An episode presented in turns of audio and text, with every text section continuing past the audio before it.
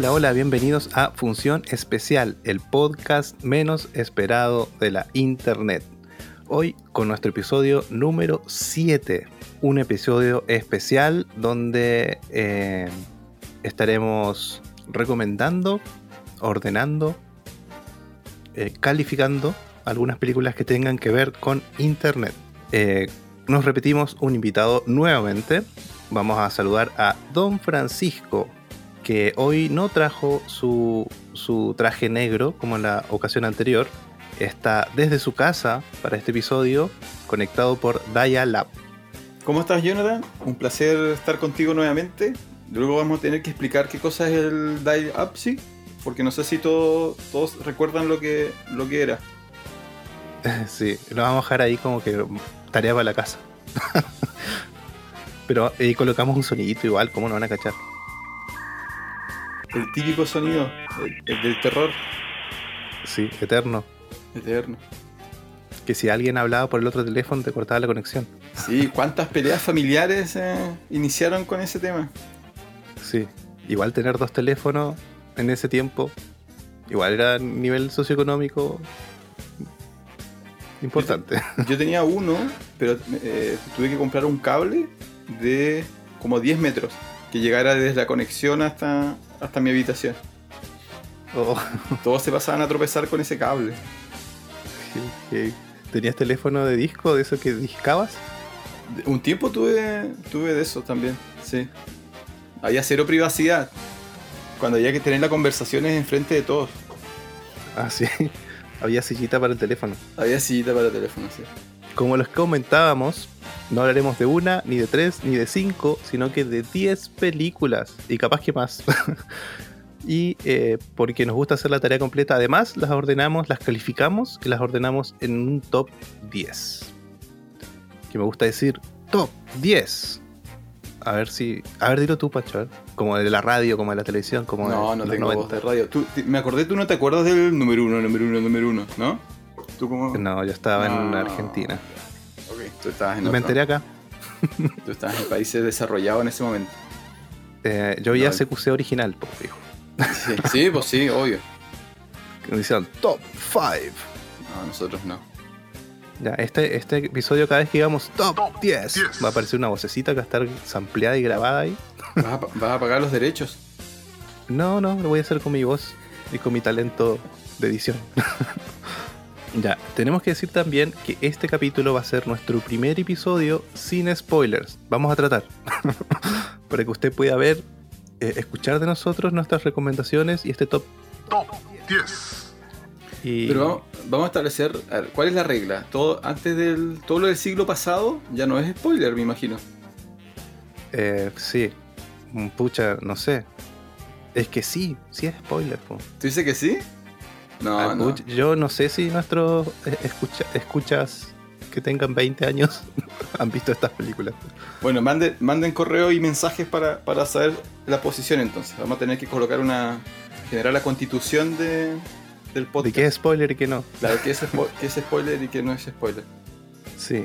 Bueno, en realidad, igual en este capítulo es nuestro primer top 10. ¿Y por qué lo hicimos de películas sobre internet? Porque sí. ¿Por qué no? Eh, la idea es que tengamos top 10 que no sean los típicos. O sea, no queremos top 10 de películas de acción, top 10 de películas de romance, que eso no va a pasar, nunca. ¿No? igual acá hay harto, hay harto romance en el top 10 internet. Uh, sí, la verdad que sí. Un montón. Ahora, lo otro no somos. O sea, yo no, no, me declaro experto en cine. Entonces, estas son películas que, que nos resuenan, que, que la recordamos con cariño o de repente por, por detalles específicos. Pero esto no es em, una evaluación tan objetiva de las películas. Es simplemente películas que, que tienen una temática de internet y que nos suenan, nos gustan y, las queremos recomendar por si alguien no la, no la ha visto. Así que pueden salir películas que no esperen o pueden ser que accidentalmente estemos dejando, dejando películas muy buenas sobre internet que por alguna otra razón ninguno de nosotros dos la hemos visto. Sí, sí, es, buena, buena aclaración. La verdad que son películas que efectivamente vimos y en la conversación de, de, cómo armar este capítulo nos recomendamos entre Don Francisco y, la, persona que habla un par de películas más, así que fuimos a verlas eh, y las, calificamos del 1 al 5. Eh, ¿Por qué el 1 al 5? Porque sí también. en realidad porque yo cuando hice, empecé con, con función especial, le puse 5 estrellas al logo, porque me pareció que alguna, en algún momento le íbamos a ocupar. Como pueden notar, hay, una actitud bastante autoritaria del. Bueno, pero el que creó el podcast establece las reglas, ¿no? Sí, sí, esto no es una democracia. el, podcast no es una democracia para nada. No, no, pero igual se, se, atienden a las inquietudes. Tuvimos, tuvimos algunos choques con el con los puntajes, ¿eh? Hay, hay, algunos uh. acuerdos y hay algunos no tan acuerdos. Vamos a ver qué pasa con eso. Sí, va, a haber pelea aquí, brígida. sí, va a haber pelea, va a haber pelea. Ya, así que, bueno, recuerden, si, si quieren em, proponernos algún top 10, algo de que de quieran que hablemos, escríbanos a funcionespecial.podcast.gmail.com Recordar también que hay otra consigna que dejó Don Francisco en el episodio anterior de Pulp Fiction. Esa consigna era eh, ¿Qué, pensaban ustedes que había dentro del maletín? Don Francisco, ¿quiere saber cuántos correos no sé, quiero saber cuántos correos han llegado. Vamos a hacer que fue una afirmación y una pregunta. ¿Contamos las personas que son familiares directos? Sí. Ya, porque contándolas no nos han llegado ningún correo todavía. fantástico, fantástico. Sí, pero bueno, igual pasó una semana recién, recién. Eh, así que las consignas son. ¿Cómo era la consigna, don Francisco, del maletín? ¿Qué es lo que hay en el maletín? Pero tiene que ser una, en el maletín de Pulp Fiction, en el maletín que recupera Jules y Vincent. Pero tiene que ser una respuesta con algo de sentido. Y si escucharon el capítulo, ya eliminamos alguna teoría. Así que si el correo parte diciendo que hay oro, eliminamos inmediatamente el correo y bloqueamos al tipo que mandó el correo. No puede, ser, no puede ser oro, no puede ser diamante. ¿ya? Tiene que brillar, tiene que ser liviano. Y ahí tiene que ser reconocible. Así que mándennos sus teorías o refuten lo que comentamos en el capítulo número 6. Pero escríbanos, por favor, nos sentimos solos en nuestras cuevas. Es verdad. ya, muy bien. Vamos al, al top 10. ¿Va a ser top 10 o top 10? Eh, top 10 o no? ¿Podcast latinoamericano? Sí, démosle con. Top 10.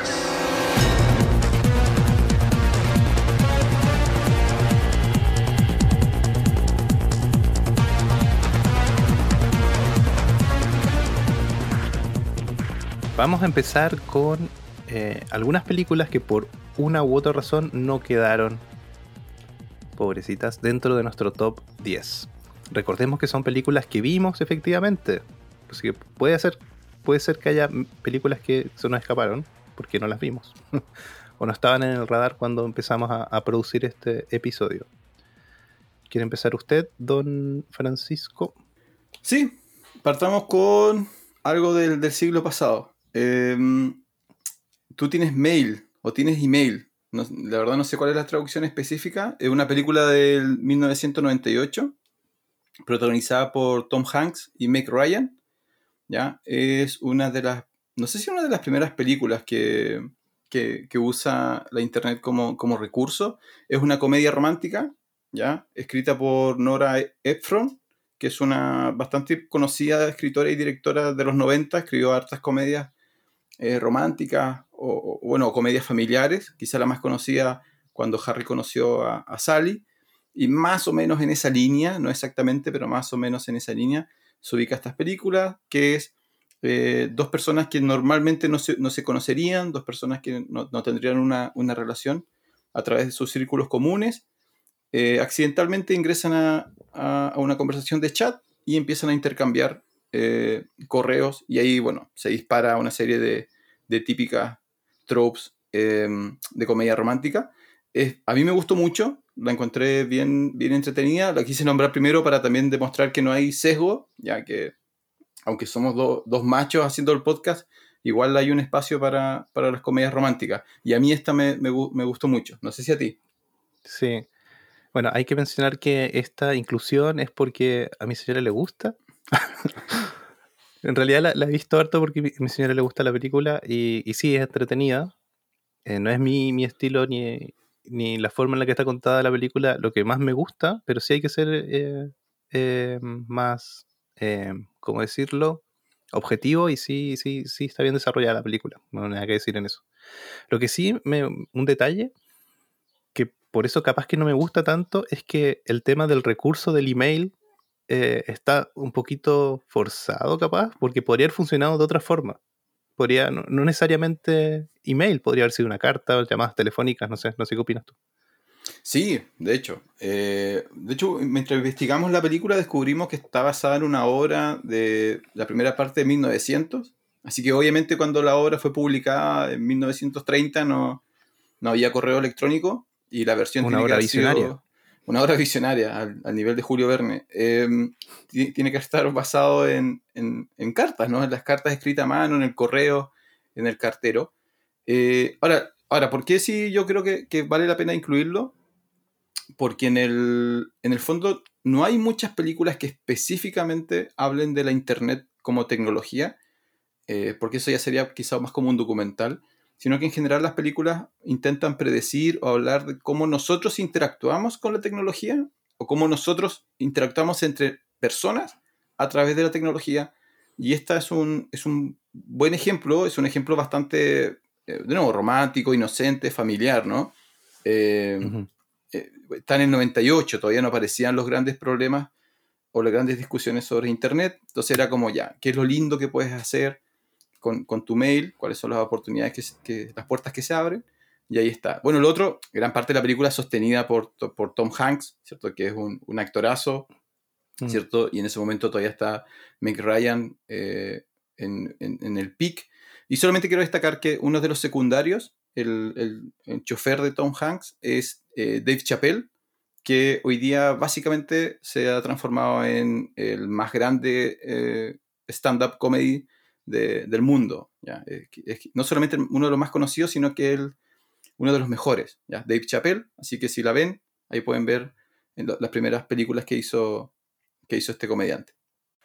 Así es. Bueno, eh, vamos a decir que yo le puse un 2 a esta película. Dos estrellitas. ¿Cuánto les puso usted, don Francisco? Yo de una escala, alguna, eh, vamos a tener que hacer un capítulo para explicar, lo que entendemos con la escala, sí. Yo le puso, le pongo ahora un 2,5. Ah, muy bien. Muy bien. Sí, sí, vamos a tener que especificar cómo hacemos esa escala, pero por ahora es eh, totalmente subjetiva la escala. no significa nada la escala, los números no significan nada. No, no, pero igual tienen que, por ejemplo, yo eh, tiene que ver primero con las dobles lecturas. Esta, esta película, para mí, la primera lectura no es con los mails, sino que la primera lectura es la, la comedia romántica. Y tiene una segunda lectura más o menos por ahí con el tema de las empresas grandes, las empresas chicas, pero para mí no tiene mucho más, sino que es la comedia romántica y en eso entretiene y para mí es un 2. No, para mí se ubica en la mitad. depende del día, un 2.5, un 3, pero hoy, día que tengo sueño, ando de mal humor, 2,5, ¿no? Muy bien. Vamos a la siguiente que no quedó en el top para, para desgracia de, los millennials, Ready Player One. No clasificó nuestro top 10, pero por muy poquito vamos a decir, eso sí. ¿Por qué no clasificó Ready Player One? Em, ahora que lo vean, tampoco sé muy bien por qué. no, no estamos dando mucho argumento. Sí. Un punto tiene porque la dirige Steven Spielberg. Para mí. automáticamente, automáticamente ya ganó un punto. Aunque sea mala. Bueno, es de, 2018, es una, adaptación de, una novela eh, escrita por Ernest Klein. Ya la novela ya tiene, tiene un poco más de tiempo, es del 2011. Eh, a ver, como referencia a la internet, a la tecnología, es como cumple todos los, criterios, ¿no? Los, puntos los fue perdiendo como película. Eh, yo no sé si tú leíste la, novela. No, no, no pude leer. Lo que sí sé que, que he escuchado que es mucho mejor que, el, que, la película, el libro. Cuando, cuando anunciaron la película, yo inmediatamente fui a comprar la novela. Me gusta leer, en lo posible, leer las novelas antes que aparezcan las películas para poder comparar. Eh, la novela está diseñada para, para, gente que nació en los 80 o más o menos en ese rango. Eh, y está escrita asumiendo que la persona entiende lo que es. Entonces no hay menos eh, explicación, hay menos exposición en la novela y se hace de manera más natural. Entonces aparece el, el DeLorean, ya todos estos elementos que uno ya reconoce, que el lector reconoce automáticamente y con los cuales hay como un, contacto emocional, ¿no? Así como tú dices, hey, ahí está el DeLorean, ya hay referencias a eh, dragones y calabozos, cosas así. Y la película, claro, la película intenta hacer, tomar esa historia, pero traerlo como a la generación más joven, a, los millennials o, o, incluso más joven, y ahí se te arma una mezcla media extraña en la película donde tienes que explicar cosas que algunas personas ya entienden y que empiezas a perder tiempo y no todas las referencias funcionan. Entonces pierde hartos puntos eh, al intentar adaptar el libro a la película. Claro, para mí una película como, bueno, siempre lo hemos dicho en el podcast, las películas que entretienen están bien y Ready Player One eh, entretiene. Es un, clásico camino del héroe, eh, una aventura y en, e, en, ese apartado está bien, está súper bien la película. Claro, a mí se me cae con lo que dices tú, que, para, yo no, no, quiero que las películas me sobre expliquen las cosas. O sea, si hay una referencia y el, y el que la ve la sabe, bacán, y sigamos adelante, no hay que pararse a explicar cada una de las cosas que salen, ni por qué estamos haciendo tal cosa. Eso, por eso se cae, pierde muchos puntos Ready Player One. ¿De qué se trata para la gente que, que no la vio? Bueno, eh, estamos en un futuro, no tan lejano al parecer, y, todo sucede dentro de, una red de donde te conectas por, un aparato que es un casco, un tipo de visor, eh, que también hay otros accesorios como trajes para poder sentir todo lo que sientes dentro del juego en la vida real. Y, hay una forma de... A ver, el, protagonista vive en, en una población cayéndose a pedazo. o sea, está en un estrato social bien bajo y parece que la salvación está en lo que pasa dentro de esa red, que no me acuerdo ni cómo se llama. Oye, tampoco me acuerdo. mientras lo mm. mencionabas, intentaba. Pero en el fondo es la internet, ¿no? Sí, es meterse en un mundo virtual donde suceden cosas que esas cosas impactan en el mundo real. Eso es que eso, hay varias películas de ciencia ficción eh, que lo tratan. Eh, y de hecho vamos a hablar de varias ahora en, este podcast. Eh, pero en el fondo es una película que no tiene tampoco tantas lecturas. Es un camino del héroe y en eso está bien y es una aventura. Y eso lo cumple. Puede ir a verla, pues si está en, cualquiera. Si mencionamos una película aquí, hay que ir a verla. Claro, esa es la, idea. Ahora, lo último que quiero mencionar, el trabajo que hizo Spielberg como. Yo asumo que como productor, ¿no?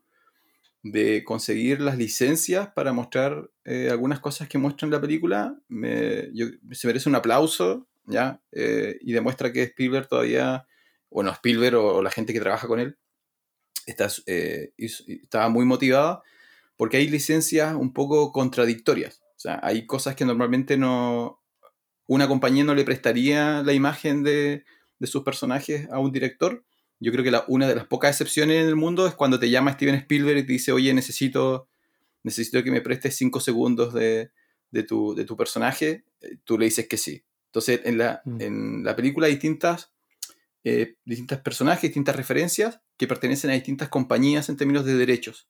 Pero Spielberg logró eh, unificarlas todas y eso sí, si puedes ir hay escenas que tú puedes ir parando segundo tras segundo, ir intentando identificar quién está apareciendo. Y eso me parece genial.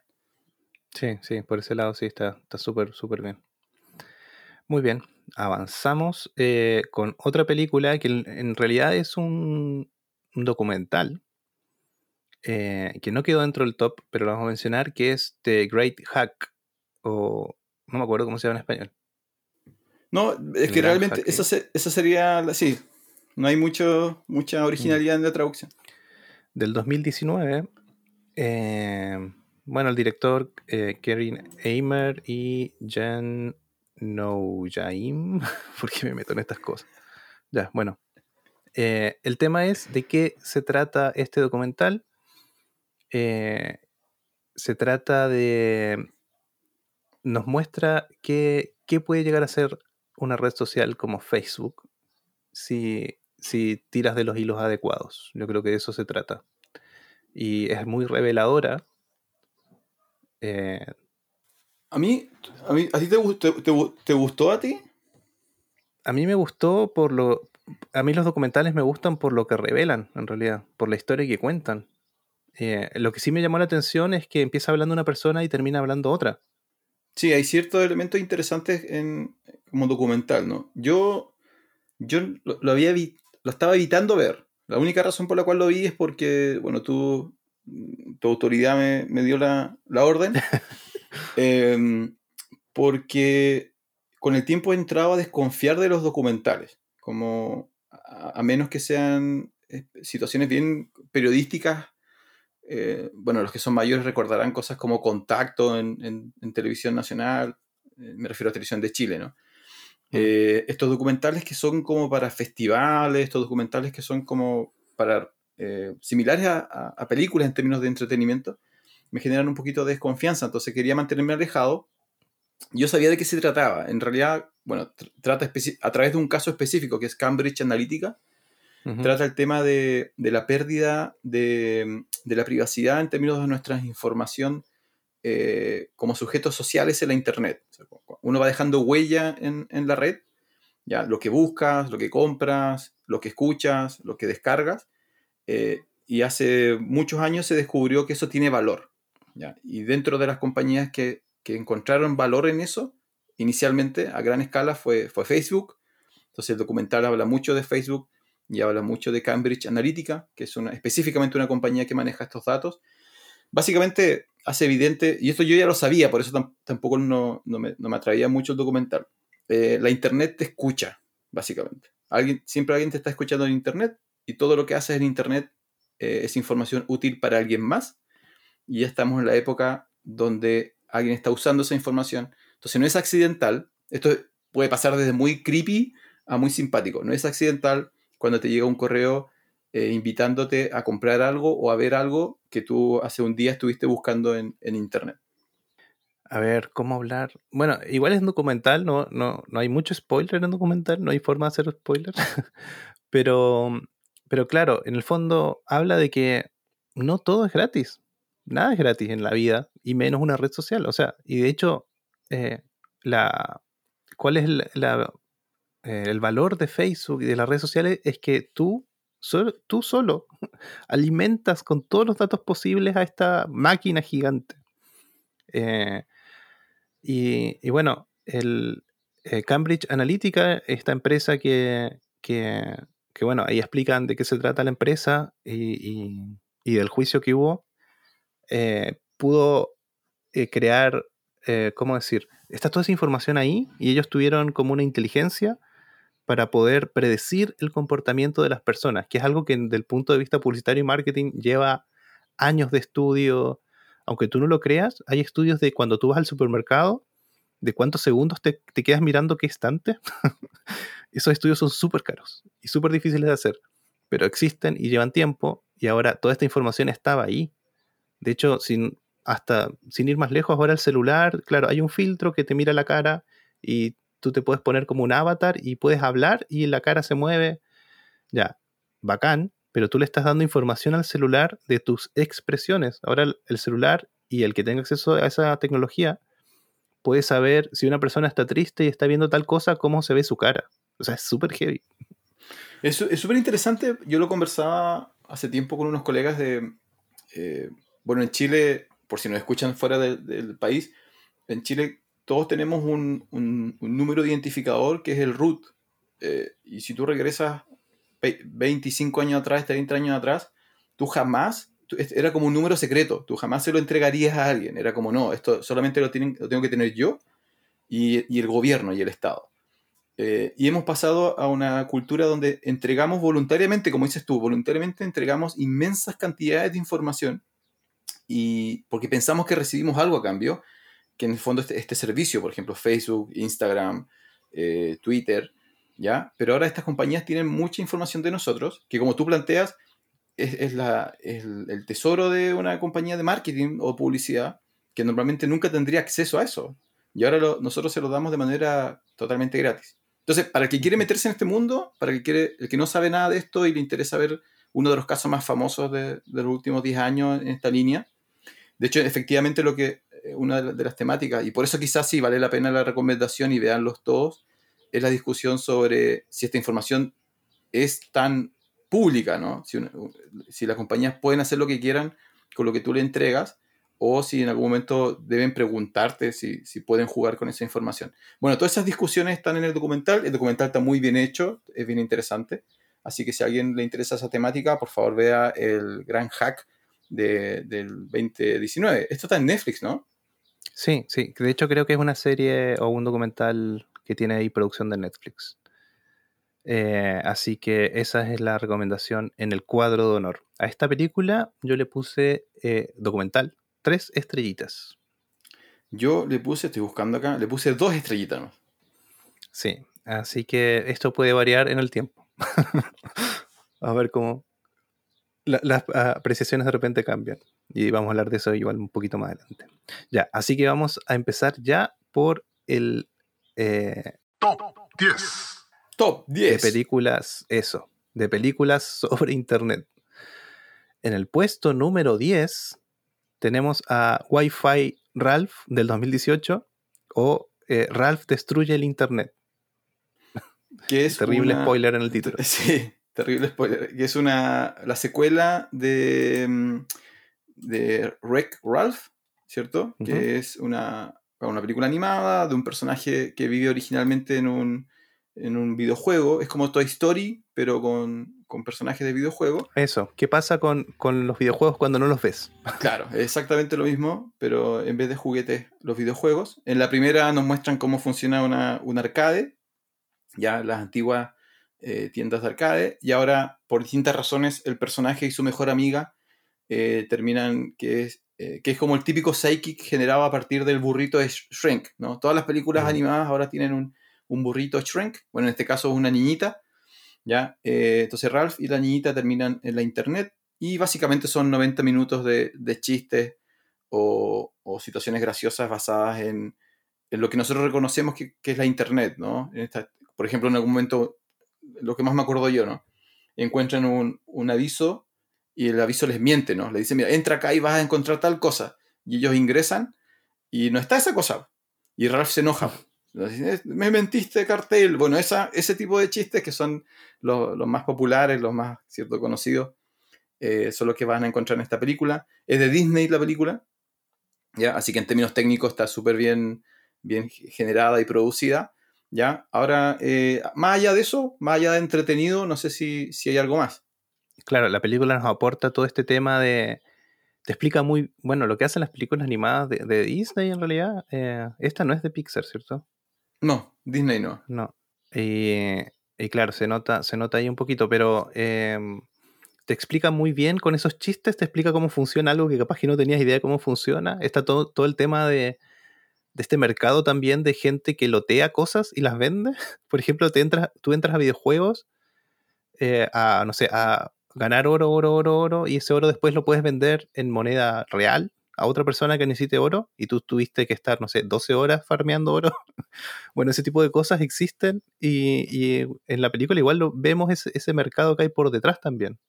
Oye, buen, buen manejo de concepto, Jonathan. Yo, sí. E, eres más jugador de lo que yo, de lo que yo pensaba. Sí, en un momento perdí mi vida en, los videojuegos. Ah, Casi tuve que ir a rehabilitación. en algún capítulo nos vas a tener que contar esa, esa historia. Sí, no, no, es que Bueno, es, que yo siempre jugué, desde que salió el Atari jugué mucho, siempre. En fin, será otro capítulo de, la vida.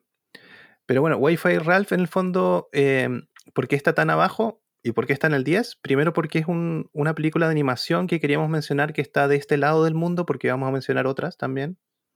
Eh, y segundo porque em, eh, está abajo porque el, la historia principal es muy simple y muy predecible y no está tan bien contada. En el fondo funciona mucho más todos esos sidekicks y todos esos chistes que hace alrededor que la historia principal. Por eso está mm. bajito. ¿Las viste con, tus chicos? Yo las fui a ver al cine con mis hijos, sí. ¿Les gustó? Mi hijo... Sí, pero se olvidaron de la película fácilmente. es una, buena referencia. Sí. Em, Claro, entendieron la mayoría de los chistes, sí, también. Ellos tienen, cuando la fuimos a ver, ellos tenían 10 años y 8 años, así que eran público objetivo, yo creo. Eh, a esta le pusimos un 2,5. Los dos lo pusimos 2,5. Muy bien, sí. Así que ahí está Wi-Fi Ralph del 2018. Vamos avanzando en esta montaña de emociones. y llegamos al puesto número 9. Untraceable o Sin Rastro. Yo también encontré referencia a como killme.com, pero no sé si Sí. no sé qué pasó ahí. Es que yo, yo, yo te podría haber jurado que la película se llama killme.com. O sea, killwithme.com. Esta película es del 2008. ¿Y por qué nos acordamos tanto? Porque se trata de... A ver, ¿qué- ¿de qué significa el título? Killwithme.com de la página. Es mataconmigo.com. Claro, es, es la versión internet del, de, una cultu- de la cultura snuff.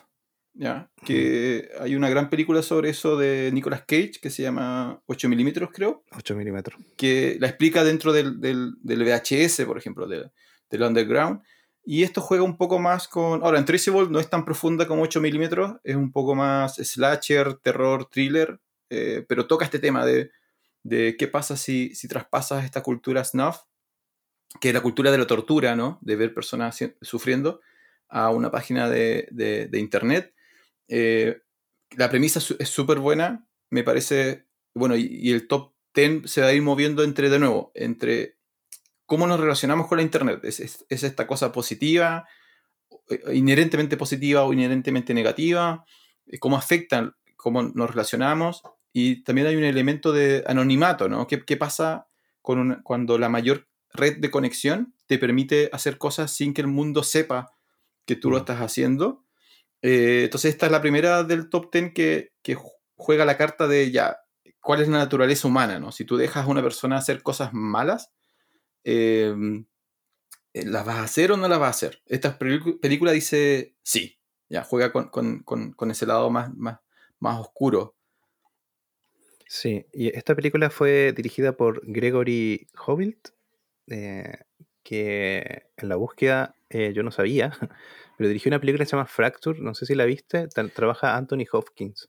¿Qué tal es? Eh, a mí me gustó, es un thriller, así, obvio que me gustó, pero eh, se trata de, vamos a hacer película sobre película, se trata, Fracture se trata de, de, a ver, ¿cómo hacerlo sin spoilers? Pero una persona muy inteligente que hace de estas esculturas con bolitas que giran perpetuamente, no sé si las has visto, ¿Ya?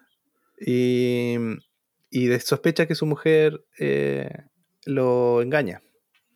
Entonces hace, eh, Ya, espera, espera, espera. ¿Muere, ¿Muere alguien en la película? Puede ser, Puede ser. ¿Sabemos, ¿Sabemos quién posiblemente mató a esa persona que posiblemente murió? no estamos seguros, de eso trata la película. De eso se trata la película. Ya, entonces ahí tienen todo lo que, lo que necesitan saber. Entonces, como dices tú, es un thriller. Eh, yo no- yo la, la- la busqué a partir también de. Pero no la he visto. Así que yo creo que la voy a sumar a, a mi lista Sí. de, de cosas, cosas Sí, por ver. buena, a mí, a mí me parece, obviamente no es un 4 de 5, pero está ahí por ahí cerquita. No. Bueno, Untraceable tiene a Diane Lane como protagonista. eh, para, hoy día mundialmente conocida como Marta, la mamá de Superman. Sí, para bien o para mal. Para bien o para mal. eh, para los que somos un poco más mayores, tiene una película que se llama Unfaithful, eh, que también es como un thriller romántico sobre relaciones en parejas. Sí, es un drama con una chaqueta de thriller encima. Sí, tiene, es, es bien compleja, es bien interesante. Eh, también cuenta con Billy Burke, que es un gran actor eh, secundario, ya, tiene, ha participado en muchas, muchas películas. Y Colin Hanks, que es el hijo de Tom Hanks, es el hijo bueno de Tom Hanks, porque no todos los hijos de Tom le salieron buenos, este le salió bastante Actor. gente y actor, ¿ya? Cumple con, es muy parecido a, a- a su padre. Eh, Untraceable, yo, hay otra película que se le parece, ¿no? Que habíamos considerado que era Nerve. Nerve. mm. Sí, Sí. que si la han visto, juega con, con la misma premisa, ¿ya? De eh, ¿qué, qué pasa cuando transformamos este sistema de, de comunicación anónimo, de nuevo, juegan mucho con esa carta, eh, y empezamos a hacer como cosas malas, ¿no? Hasta dónde llegaría el morbo de las personas. Sí, la diferencia para mí con Nerve es que Nerve, las personas que están en el juego, porque es como un juego, una cosa así, de desafío, ¿cierto? Una cosa así. Sí. Eh, igual lo hacen con... Están conscientes de lo que están haciendo. O sea, es una decisión. En cambio, Untraceable, eh, bueno, hay que decirlo, en el fondo, Untraceable es, tú entrarías a una página si sabes que vas a ver en vivo un asesinato. El morbo puede tanto. ¿Y qué pasa si te enteras de que solamente ver el hecho hace que sucedan cosas? Claro, tiene dos partes la película, ¿no? Una es, eh, hay un asesino en serie, ¿ya? Eh, que es como la parte más tradicional, ¿no? Mm, eh, tenemos que atraparlo, no sabemos quién es, no sabemos cómo lo hace. La gracia es que el asesino claro, sube a una página, sus videos en vivo, y la página funciona de una manera en la cual, mientras más personas se, metan a la página, más rápido suceden los, asesinatos o, es una motivación para el asesino en serie. Entonces están estos dos elementos. Eh, y es para mí la parte más interesante del, protagonista, de la protagonista, ¿no? Que es, ¿qué es, lo que, es lo que intento evitar? O sea, ¿cuál es mi prioridad? ¿Atrapar al asesino? ¿O detener que la gente se meta? Eh, y, la película te, plantea esa pregunta, ¿no? ¿Te meterías tú, si todo el mundo estuviera hablando de una película, de una página, perdón, donde dice, oye, si te metes en esta página, vas a ver a una persona sufrir, a una persona morir. ¿Te meterías a la página o, no te meterías? Y bueno, y Nerf, eh, que la vamos igual a mencionar, ya lo mencionamos, eh, eh, claro, no juega con, esa parte, sino que es, em, a ver, a ver si me recuerdo bien, parece que ganas popularidad cuando cumples los retos, ¿cierto? Es, es, un, es un juego... Ah, miren, ¿saben a lo que lo podemos asociar? Pero esto tiene que ver con un... Ya es un mito, un poco de leyenda en Internet había un juego, no sé si la gente se recordará, donde eh, te llegaba a través de una app, te llegaban retos. Decía ya, primero haz tal cosa. Y iba escalando hasta que el último reto, decía el mito, que era mm. que te suicides, ¿no? Que te lastimes tú mm. o tenías que limitar a una persona. Lastimar a una persona. Pero, eh, ¿No es la ballena azul?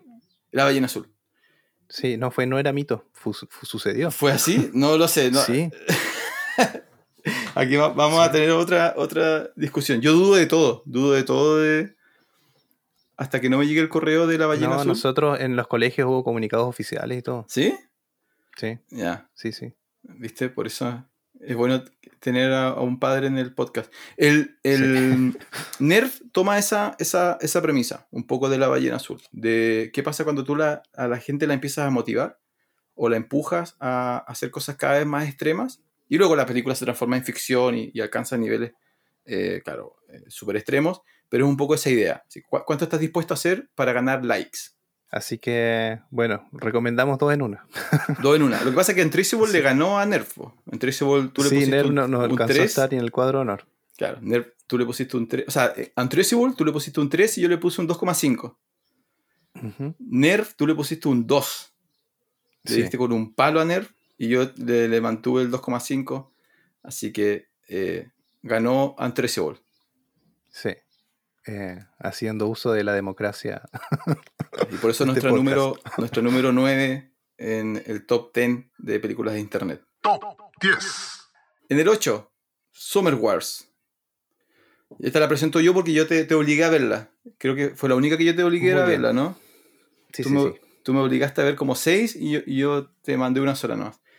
Eh, Summer Wars es una película de animación eh, japonesa del 2009.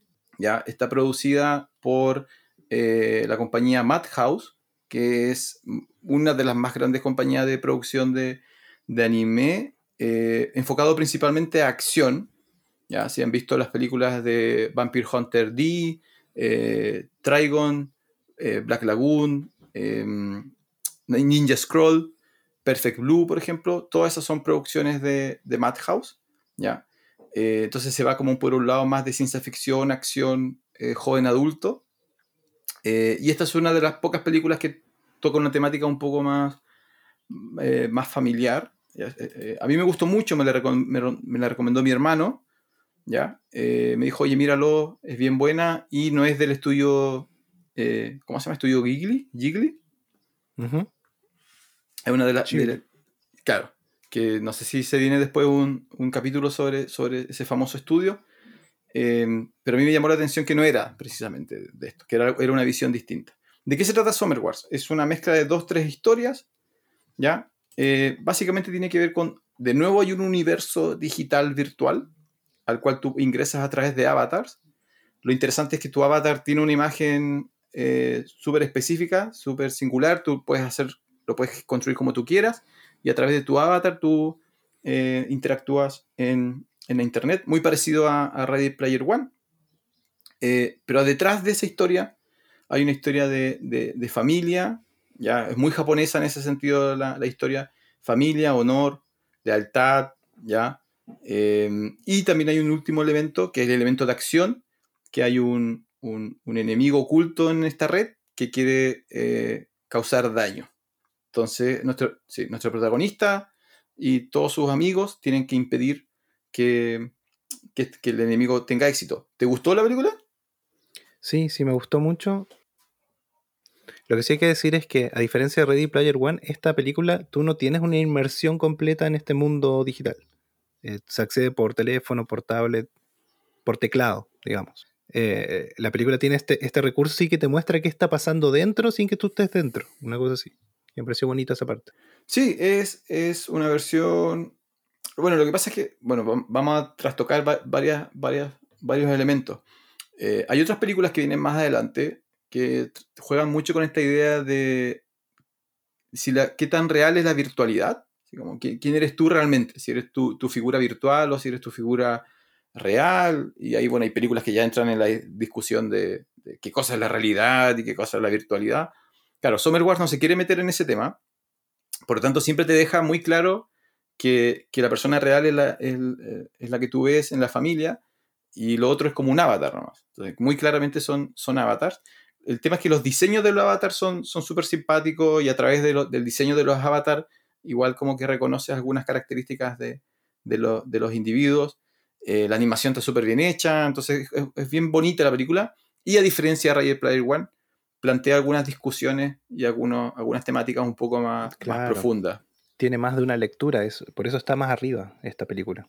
Sí. Eh, otra cosa que mencionar, sí, es la premisa es qué pasaría si eh, Internet fuese un lugar tan seguro que tú confiarías todas tus claves y tu vida y a, la red. De hecho, tan seguro que las empresas están dentro de esa red y tan seguro que hasta el presidente tiene claves en esa red. Claro, es como, bueno, hacia allá vamos, ¿no? Summer Wars es el 2009, ya ha pasado un poco más de 10 años. Y lo interesante de este, de este, top 10, que yo no me lo esperaba, yo cuando, cuando me diste la, tu idea, arbitraria y autoritaria, yo en el fondo pensé que, que, querías hablar de Matrix, ¿no? Y pensé que era como una excusa para hablar de Matrix. Y cuando empecé a ver las películas, las películas se empiezan a ensamblar, ¿no? Cuando ensamblas Summer War con el Great Hack, eh, aparecen como ideas bien, bien complejas. Sí. Entonces, a, medida que se van acumulando las películas, eh, la discusión sobre Internet eh, se vuelve muy, muy, muy interesante. Bueno, ese es el puesto 8 del Top 10. Es Summer Wars del 2009. Así que avanzamos al puesto número 7. Tenemos aquí una película polaca, un thriller polaco. Se llama Hater y es del 2020 y está disponible en Netflix. Me encanta, me encanta esto porque eh, hace 20 años de nuevo, eh, si alguien me hubiera dicho, oye, encontré una excelente película polaca eh, que tienes que ver, eso sería así como, ¿de dónde quieres que te saque una película polaca? ¿Cómo llegaste a esa película polaca? Y hoy día es súper fácil, Netflix. Sí, Netflix que tiene un acuerdo con la comunidad europea, eso es importante igual mencionar. Netflix para poder estar en la comunidad europea le pidieron que tenía que sí o sí ayudar en la producción de películas europeas y series. Así que Netflix constantemente tiene que estar buscando talentos o comprando cosas de la misma Europa. No tenía idea de eso. Me parece súper súper interesante y quizás algún, algún día, si es que esta, esta alianza entre Don Francisco y Don Jonathan sigue, vamos a hablar de, cine latinoamericano y de cine chileno. Eh, pero inicialmente lo que hace Europa con su cine y es impresionante. O sea, la forma en la cual le, dan crecimiento, lo motivan, ya eh, es increíble. Y empiezan a aparecer estas cosas que, que de nuevo, que son son geniales, son, son muy buenas películas eh, y no hubieran sido producidas y no, no la podríamos ver sin que la Unión Europea le pida a Netflix, por ejemplo, que No, o sea, te, te dejamos entrar, pero entréganos algo a cambio. Sí, sí, muy bien. Así se hacen las cosas. ¿Qué te pareció Hater? Porque esta te la, te la recomendé. Es otra, es otra que me, que me ensartaste. Em, a ver, me, me gustó, me gustó bastante. Eh, lamentablemente, hace, mm, hace, varios, hace un tiempo ya vi otra película que se llama Nightcrawler, que no sé si la, la viste. No. Nightcrawler, Nightcrawler, Crawler, perdón, Nightcrawler, es una película del 2014 eh, protagonizada por Jake Gyllenhaal eh, y toca, toca las mismas temáticas. Entonces, lamentablemente, eh, Hater sufrió por, por mi experiencia con, con Nightcrawler y, y les eh, recomiendo totalmente Nightcrawler si no la han visto. Es una excelente, excelente película 2014, protagonizada por Jake Gyllenhaal es un noir thriller. Así que Jonathan te va, te va a gustar. Ya, Se va a transformar en una de tus favoritas, Nightcrawler. ¿De, de qué se trata más o menos? No, no, no, así no, es un thriller, así que en los thrillers no hay que decir nada. Es Ah, maldición, parece que la se- vi. sentarse y... No es y la que es periodista, ¿no? Sí, pues sí, Ah, sí, sí. No, pero tengo que verla de vuelta. Tengo que verla con, con otros ojos. con, sí, con nuevos conocimientos.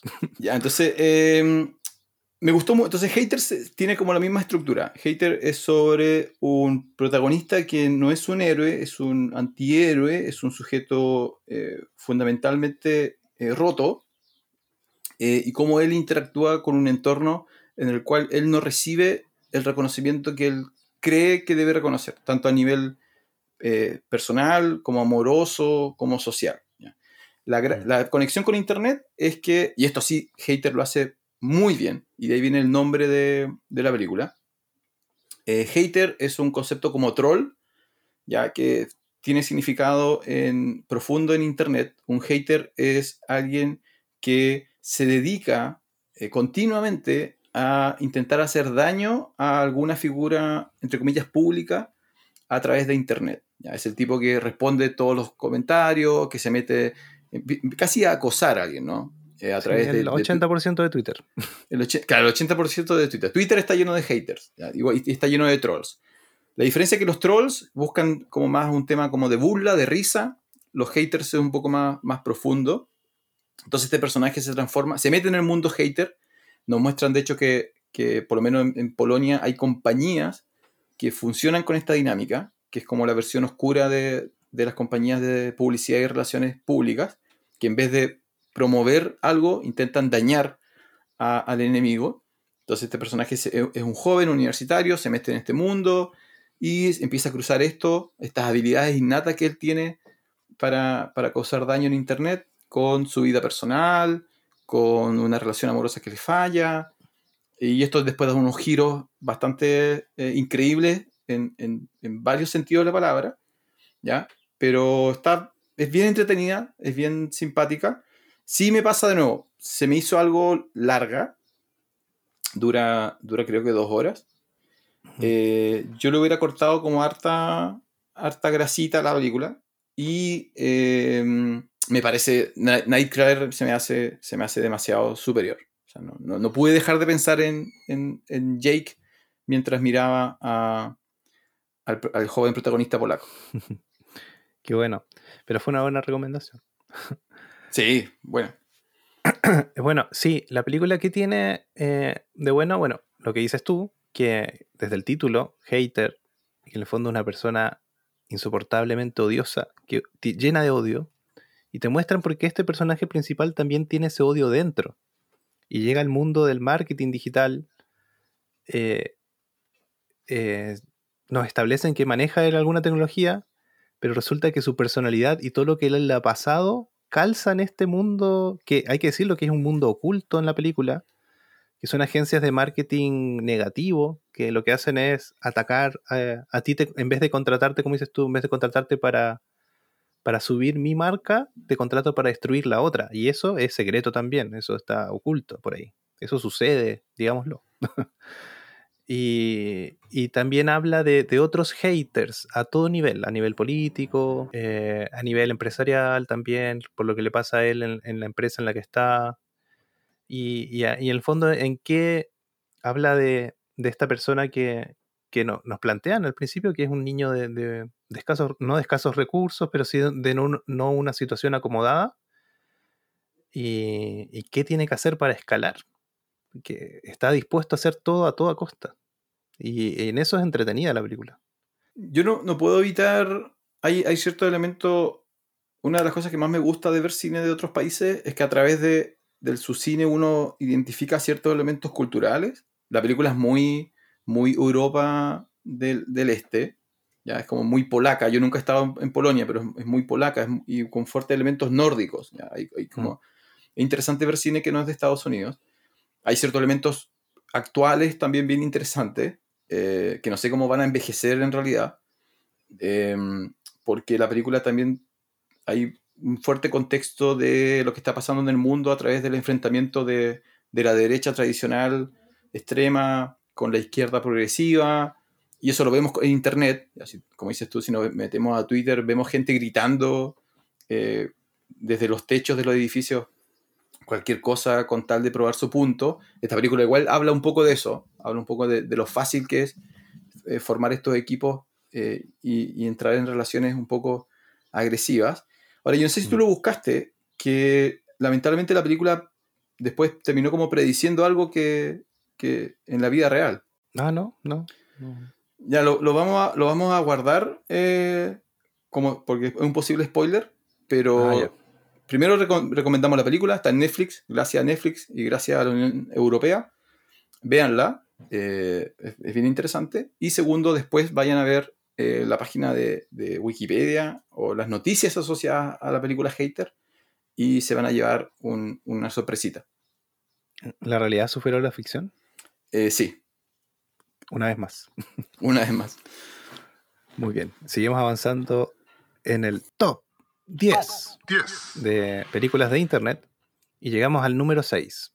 esta película que me da un poco de vergüencita hablar porque sinceramente me acuerdo de las cosas no correctas por las que debería acordarme.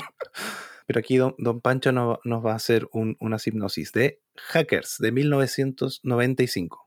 Hackers 1995, dirigida por Ian Softly, escrito por Rafael Moreau. Eh, tiene un tremendo casting.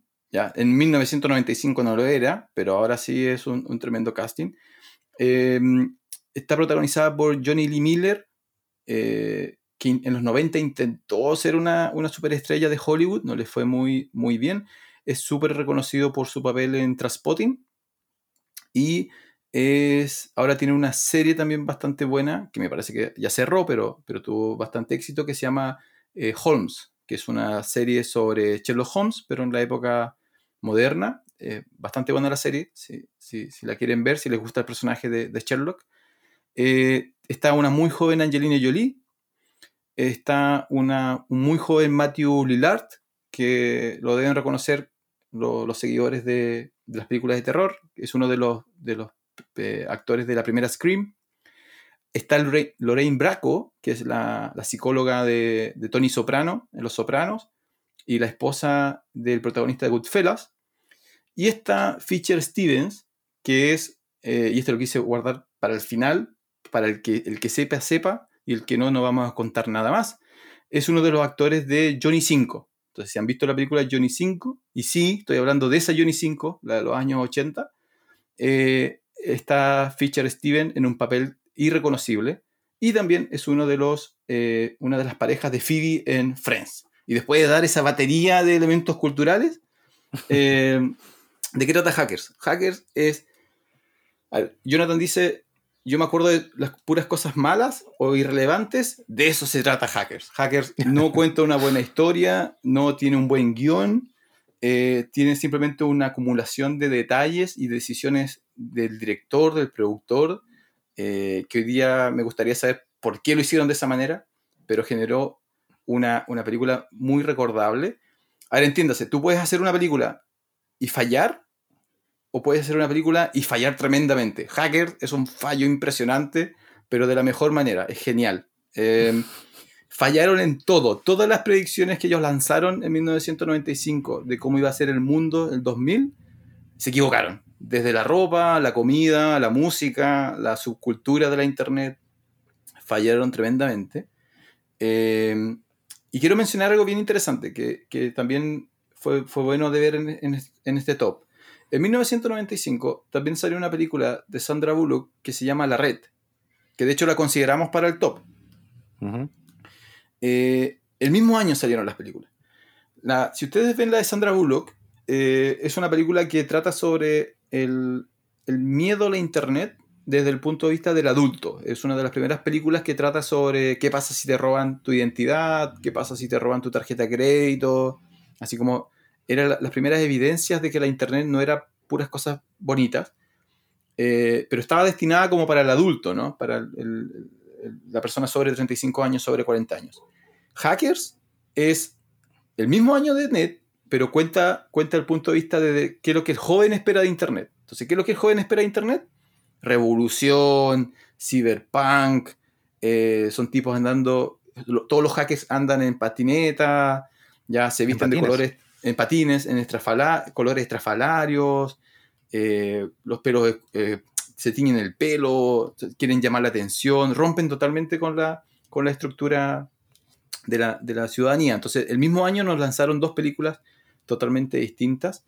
Ahora, vean Hackers, por favor, vean Hackers, ¿ya? Eh, y ríanse y pásenlo bien. Y, y, pueden recordar qué es lo que la gente pensaba que era la Internet y la computación en 1995, cuando tenías que usar disquetes. Y ahora Jonathan va a explicar lo que es un disquete. un medio, es un, en, un, en un tutorial una vez vi que dijeron que era un pendrive antiguo. y es una buena definición. Con un poco menos de capacidad. En los programas de diseño o en cualquier programa, el, el icono de guardar es un disquete. Pero la nueva generación no sabe lo que es un disquete. Para él es el icono de guardar. Eso es lo que ellos sí. creen que es el icono de guardar. Un icono de pendrive antiguo. Que tenía la capacidad de 1.3 megas. Con suerte, sí, con suerte, sí. Si es que no tenías un disco flexible de 5 y cuarto, en 512, 512K.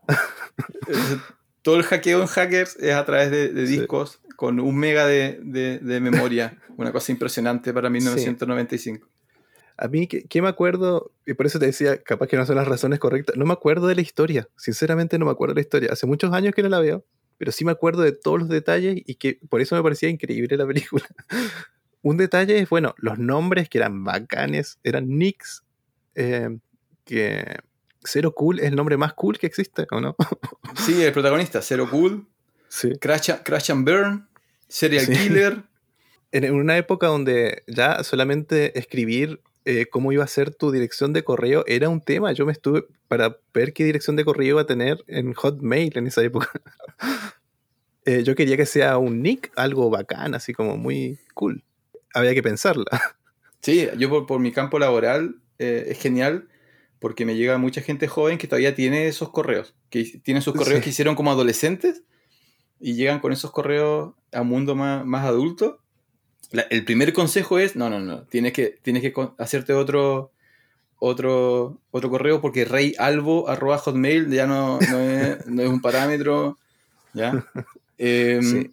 Ahora, esto, no sé qué te parece a ti, porque no te acuerdas mucho de Hacker, pero sí, y, y esto conscientemente lo sacamos del top 10 porque es una serie, es una gran serie, pero es una serie, que es eh, Mr. Robot. Uh -huh. Si tú tomas Hackers, la premisa de Hackers, y lo transformas a un mundo más serio, con mejor producción, con un mejor guion, en el fondo llegas a Mr. Robot. Porque Mr. Robot, para que los lo que no lo conocen... Sin, sin, todo el colorido, sí. Claro, por eso, si tomas como un enfoque más, más serio, Mr. Robot es una serie sobre hackers. Y sobre hackers como una subcultura antisistema, ¿no? Y esa era la historia que quería contar eh, Hackers, pero la hizo, se le escapó de las manos, ¿no? Terminó siendo como un, una serie B, una película serie B de ciencia ficción pero hay muchos elementos eh, en común. Sí, mira, ¿qué me acuerdo de hackers? Me acuerdo que la ropa igual era bacán, no me acuerdo exactamente, pero usaban ropa que no era normal, pero era muy bacán. Yo, yo me quería vestir así. sí, era como de cuero, era como de casi motociclista. Sí, o, o, ropa, o ropa sobre ropa, o de repente cinturones eh, colocados de una forma que eran demasiado cool. Bueno, eso primero. Segundo, que tenía, eh, por lo que me acuerdo, el, el antagonista era el antagonista con menos carisma de la historia de las películas. No, no, no. no se está metiendo con Fisher Stevens, eso no lo, no lo vamos Pero a aceptar. el personaje no estaba tan bien hecho. A mí no me No, no, está muy mal hecho, sí, ya cubrimos eso, cubrimos eso. ¿no? La, la película está muy mal planificada, pero, pero es, es muy divertido, eh, siempre es muy divertido un villano que es como una caricatura, pero que se toma en serio. Que el personaje en sí se toma en serio. Y este, este cumple esa, esa característica. Y bueno, hay que decir sí que, que en esta época del 90, Internet se, se accedía por este protocolo que ya establecimos que se llama Dial-Up, que necesitabas el teléfono para, para poder ingresar. Entonces, eh, las comunicaciones a, todo nivel empresarial, incluso de, de- yo creo que militares también, si tenías como el protocolo correcto, podías entrar por el teléfono. Entonces, hackear en el 90 no es lo mismo que hackear hoy. No, para nada. Y también está, bueno, la velocidad de la, de la conexión y todo. Eh, y de hecho, la película hace algo muy extraño, se imagina. Yo nunca entendí si, Sí. si, si lo que tú ves en la pantalla se supone que es una representación como de lo que ellos creen realmente o es como para que la persona no se confunda, ¿no? Sí, Eh, es, es lo que. es- mira, es que aquí vamos a volver a Summer Wars. Es más o menos lo que pasa. Es paralelo. Es como en Summer Wars ves la persona en el teclado y tú estás viendo como espectador lo que pasa dentro de Summer Wars. ¿Cierto? Porque es, es más. eh, estéticamente es más bonito y es más eh, digerible para la persona que está del otro lado del, del televisor. Y aquí pasa lo mismo. Ellos hackean eh, y tú ves un. un, no Festival sé, de colores. Sí, unas animaciones 3D increíbles para la época. Pero claro, es como muy raro lo que pasa. Pero después también está. Me acuerdo de que eh, los antagonistas, que en el fondo es el equipo de seguridad de lo que están hackeando, están dentro de un lugar que se parece a lo que están viendo, igual o no. Es Sí. como unas columnas transparentes. Es como muy raro esa parte. No Sí, me acuerdo bien cómo es. Y cuando el sistema de seguridad se, se, se pone a defender del ataque final, literalmente se están defendiendo de un ataque, le están disparando a unos virus, porque los virus, según la película, son como seres digitales que, que funcionan. De hecho, el, el virus protagonista es como, está basado en la imagen de Da Vinci, del hombre de Da Vinci. Ah, sí. y sí, habla, sí. y es como ellos creen que el virus funcionaba así, como que era un, un villanito que se andaba moviendo por las computadoras. Eh, pero no, mira, para volver al, al tema de Mr. Robot, lo, en Mr. Robot yo no la, vi- no la he terminado completa, pero se mantienen lo los, los nombres, ¿no? Los nombres claves se mantienen. ¿Cómo los nombres clave? Los, los personajes de Mr. Robot tienen nombres de hackers, ¿no?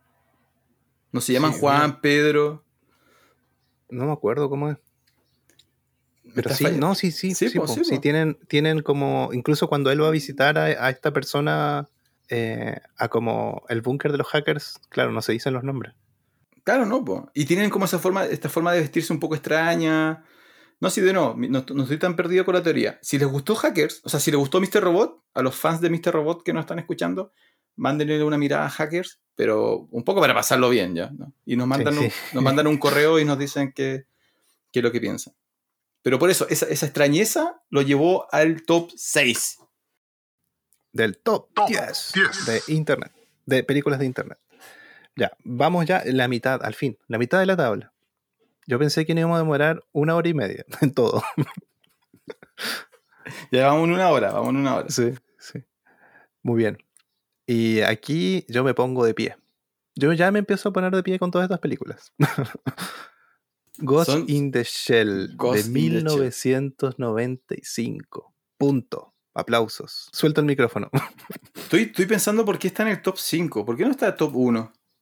Ahí, bueno, Yo ahora el- le pondría más. Después de haber revisado todo esto, lo hubiese puesto más arriba en realidad.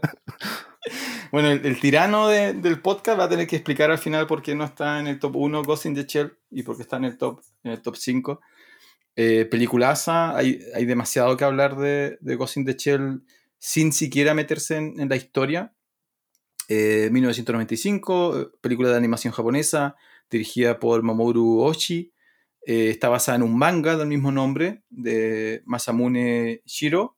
¿ya? Y el estudio de producción es el estudio de producción IG, que tú tenías algo que decir al respecto, ¿no? Sí, que, que un, bueno, ha hecho casi todo lo de Ghost in the Shell, que es harto, y menos la live action parece. Y, pero sí estuvo metido en la coproducción de, de otra gran serie, o la serie de anime, yo creo, que es Evangelion. Entonces, ya, ahí ya captan la, primero la calidad de la animación y lo complejo de la historia que vamos a encontrar en Ghost in the Shell. Aunque, así como para que manden correo, vamos a empezar a provocar a la gente para que nos escriban. Yo la encuentro sobrevalorada Evangelion. Ah, ah, no, ya, se pudrió todo.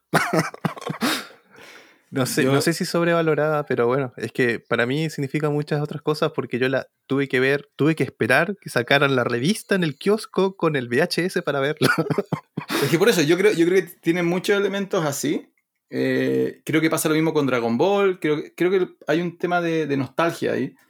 Em, pero yo la volví a ver Evangelion ahora ya de, de más viejo. Eh, y para mí no se sostuvo. Volví a ver Ghost in the Shell porque usted lo ordenó y, mejoró mi calificación. O sea, yo, lo, que yo viví ahora viendo Ghost in the Shell es encontrar una mejor película de lo que yo recordaba que era.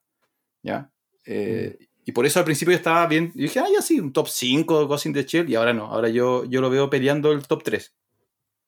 Sí, porque siempre hemos hablado de estas películas que, que que bueno, que entretienen, etcétera, pero están las, las películas que tienen segunda lectura, tercera lectura, pero además están las películas que te plantean preguntas cada vez que la ves. Y esta película es así. Te, deja preguntas ahí dando vueltas. Sí, y además, eh, a ver, de nuevo, tiene una marca bien importante. Yo, yo no recuerdo si vi primero, me impresiones que yo vi primero esto y después vi Akira, aunque Akira salió antes. Eh, Akira salió creo que en, el 90 o el 89 por ahí. Pero creo que primero vi Ghost in the Shell. Fue el primer acercamiento a, una película animada. Eh, en términos de animación es una, una, cosa impresionante. O sea, imagínense lo que era alguien que en ese momento animación era Box Bunny y los Picapiedra y que te pongan al frente Ghost in the Shell. Fue como un, un choque cultural impresionante. Claro, no, no entendí la película la primera vez. De hecho, yo recuerdo, recuerdo haber estado decepcionado porque la película no terminó como yo pensaba que tenía que terminar, que era que el protagonista mate a todos, ¿cierto? Y salga volando con una capa.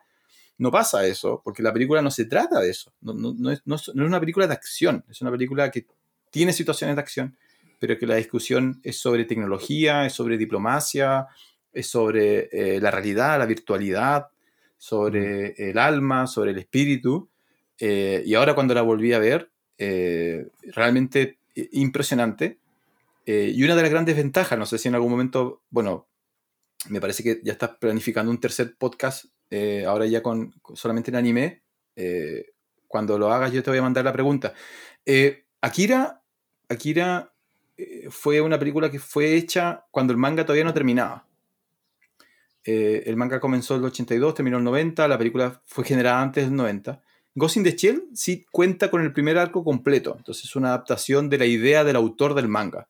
Y se nota, se nota porque cierra bastante bien la historia, eh, pero genial, realmente genial. Eh, no sé si vamos a dar detalles o simplemente vamos a obligar a la gente que la vea. Estoy tratando de no hacer un análisis ahora de the Shell, pero sí, bueno, ¿de qué se trata la película para que la vayan a ver? Es, está ambientada en un futuro supuestamente cercano en ese momento, no sé, pero en 100 años más, una cosa así, eh, donde em, la tecnología ha avanzado tanto eh, que ya hay como mejoras en los cuerpos humanos. Tú puedes decir, quiero un brazo mejor. Entonces como de a poco la tecnología se está colocando dentro del cuerpo humano y gracias a eso existe una red también a la que te puedes conectar. Eh, el cuerpo humano se conecta a la red. Entonces la, película plantea eso, lo que decías tú, que es el contenido del cuerpo humano, que es el alma, que es la esencia de un cuerpo humano. Se puede duplicar, se puede hackear. De eso trata la película. Ahora, para aclarar, no vean la live action, por favor. Por favor. ¿Ya? O véala después de ver esto, después de ver la, animación y para, comparar. Ya, igual yo creo que estéticamente la live action tiene cosas bien interesantes. Eh, pero de nuevo, yo vi Ghost in the Shell esta semana y se sostiene impresionante. O sea, para ser una película de 1995, se sostiene súper, súper bien. Así que fuerte recomendación. Así es. Y eh, no, hemos, eh, no hemos sido constantes diciendo cuántas estrellas tiene cada película. Pero esta, esta película, Ghost in the Shell, tiene en mi calificación cuatro estrellas. Sí, yo igual le puse, le puse cuatro. Por eso no sé por qué no está número uno, pero bueno, El, ¿Pero no cambiaste la calificación o no? El dictador manda. Eh, lo que sí me pasa, eh, ¿y por qué no es un 5, no? ¿O qué, punto débil puede tener? No es, no es fácil de comprender en la primera, en la primera vista. Se te pierden mm. muchas cosas. Creo que requiere verla dos veces. Eh, particularmente para encontrar, como dices tú, la segunda, la tercera, la cuarta lectura. Eh, lo que pasa es que como, veníamos toda la semana viendo películas de internet, también hay temáticas que ya estaban como instaladas y hay películas que vamos a ver a continuación que están, tan influenciadas por Ghost in the Shell.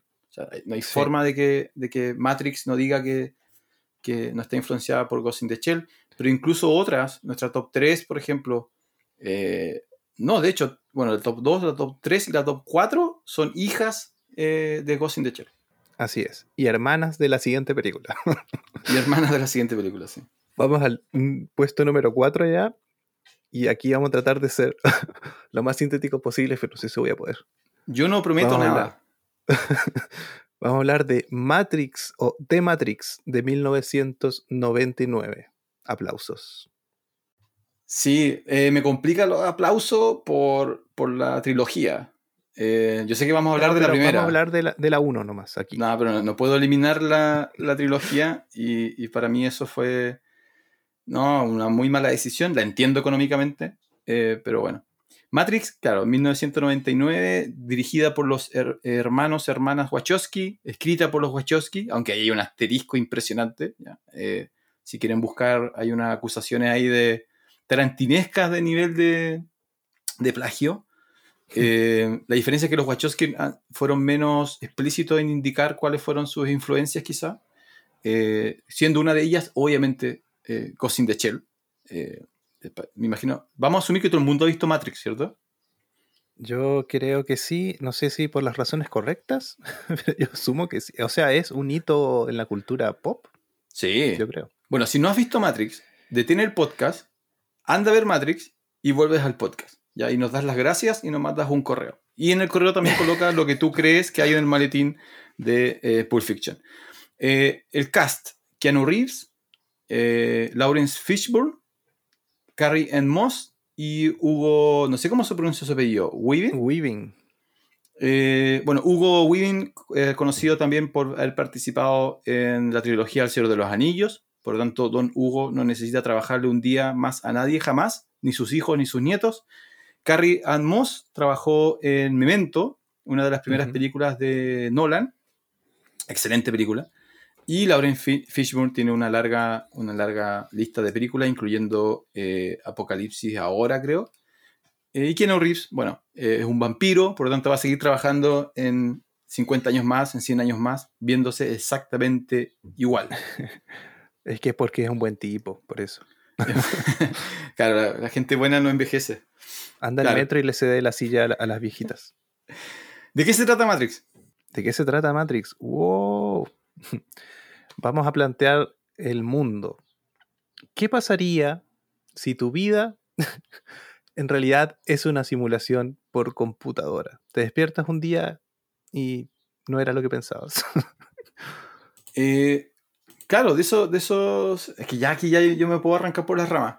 Eh, básicamente es súper interesante Matrix porque es la misma decisión eh, o la misma premisa de Ghost in the Shell, de Summer Wars y de Ready Player One, excepto que aquí la pregunta es, ¿qué pasa si tú estás en un mundo virtual pero no lo sabes?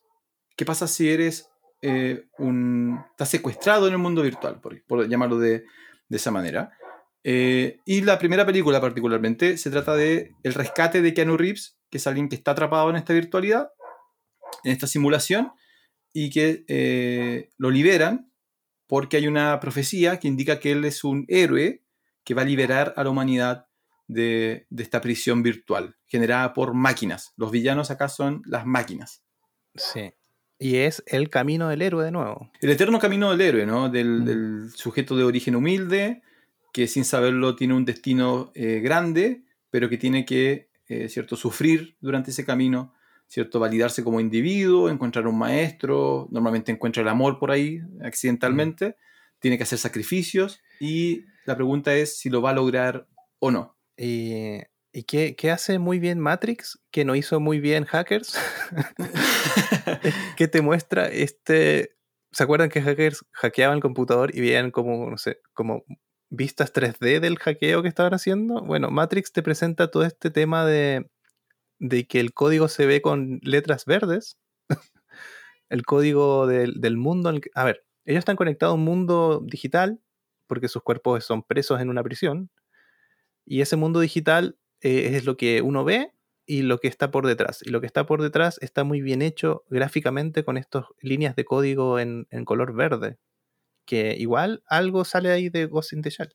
Sí, sale. Eh, claramente una influencia de, Ghost in the Shell. Eh, y bueno, Matrix hace que, que, ahora siempre que veamos ese tono de verde, pensamos en la Matrix, sí. Por lo menos a lo que hemos visto en la película. Ya lo dejó instalado. ¿Qué otra, qué otra, qué otra cosa hace bien? Hace plantea muy, muy interesante esta discusión antisistema, ¿no? En el fondo es una película antisistema, Eh, que la, presenta alrededor de, la tecnología. Yo no creo que los Wachowskis hayan pensado cómo iba a ser el mundo ahora, ¿ya? Yo creo que accidentalmente lo, lo predijeron. O sea, las discusiones que nosotros estamos teniendo sobre qué tanto nos queremos meter, meter en la virtualidad es un poquito la discusión de Matrix, porque en Matrix, de nuevo, la persona está presa pero a ti no, no, no, te pueden llegar y liberar. No es una, una, prisión necesariamente física, sino que es física y mm. mental. Entonces tú tienes que elegir. Y en el fondo la trilogía trata sobre eso, sobre decisiones. Y, y hay una escena famosa donde el, el, maestro, Lawrence Fishburne, eh, Morpheus, se llama el personaje, ¿cierto? Tiene al frente a, a Keanu y le tiene que plantear una, una decisión y lo hace a través de unas pastillas. Claro, la pastilla roja y la pastilla azul. Lo que hay que decir sí es que, claro, en el camino del héroe, este es el portal. Es el primer, eh, cuando el héroe se va a la aventura. Y, eh, y Lawrence Fishburne eh, es el, anciano, el, mentor, ¿cierto? Es Obi-Wan. Es Obi-Wan, sí. Y, bueno, Neo acepta la aventura. A mí me gusta mucho cómo empieza la película también, que, que tiene que seguir al conejo blanco, comillas. Pero está todo el tema este de que les, eh, Keanu además trabaja en, este mundo virtual como programador, o no me acuerdo bien esa parte, pero trabaja con computadores y, está todo ese sentimiento de que uno de repente lo tiene, que es, eh, ¿esta es mi vida en realidad? ¿O hay algo más? ¿O necesito despertar? como que esas preguntas te plantea al principio la película. La, película, la primera, es, muy interesante. Eh, sí, vamos a hablar solamente de la primera. No, no, no. Yo voy a hablar de la segunda y la tercera.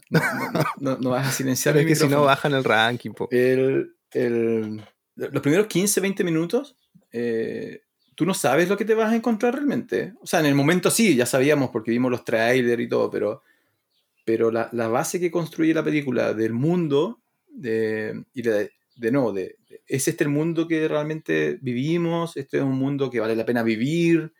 ¿Ya? ¿Qué pasa con esa vocecita que dice que hay algo más? ¿Qué pasa si esa voz es verdad, no? Eh, con eso juega un poco, poco la idea. Hay unas elecciones estéticas súper interesantes donde el mundo real en algunos momentos se ve falso, se ve como que efectivamente esto lo hubiera eh, creado alguien, que es lo que la película después te dice, sí, porque lo crearon las máquinas, y claro, el mundo real, real es un poco más, un poco más eh, caótico. Cuando él se libera, la película toma este tono por el cual la mayoría lo reconoce, que es una gran película de acción.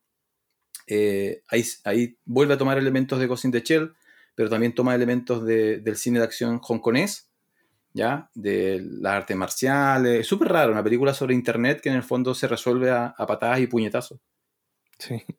Y eso, eso es lo que le hace un gran referente de, la cultura en general, porque las decisiones estéticas son, están muy bien tomadas, completamente todo, desde el vestuario, eh, esos celulares que parecen armas, que, para hablar tienes que hacer algo para que salga algo y hace ruido, hace... Sí, como si estuvieras cargándolo, porque en la película los celulares son armas. Sí.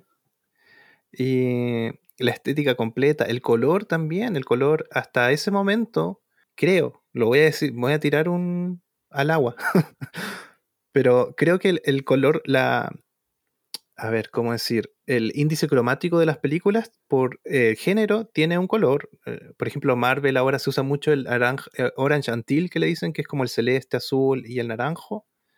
Pero en esta época, Matrix fue una de, las primeras en colorear en verde para ciencia ficción y acción.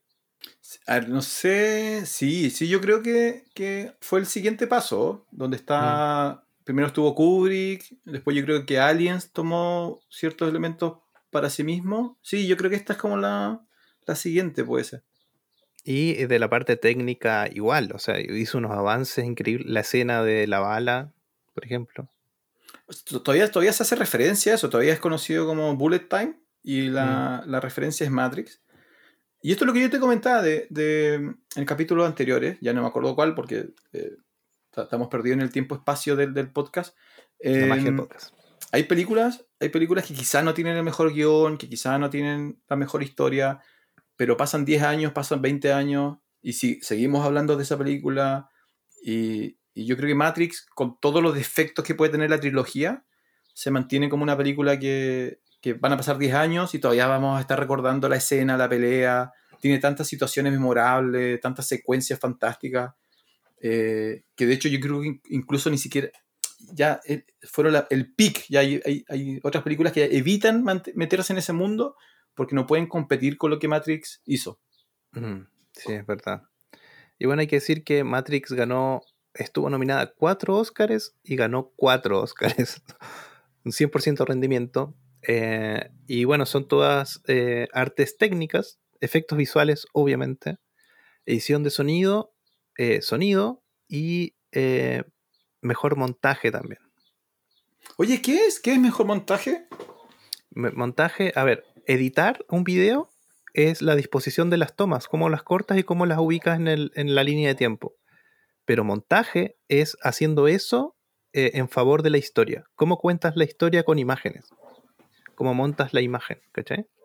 Ya, perfecto. es como que una, ah. una, toma por sí sola, en duración y en lo que dice, eh, depende de lo que hay antes y después de esa toma. Ya, dale, me queda claro. Entonces sí, se lo merece, se lo merece. Quería confirmar si se lo merecía. Ahora, el Matrix. Qué genial hubiera sido, pero esto es como, bueno, si nunca hubieran hecho la secuela, yo es como si la película hubiera terminado como termina.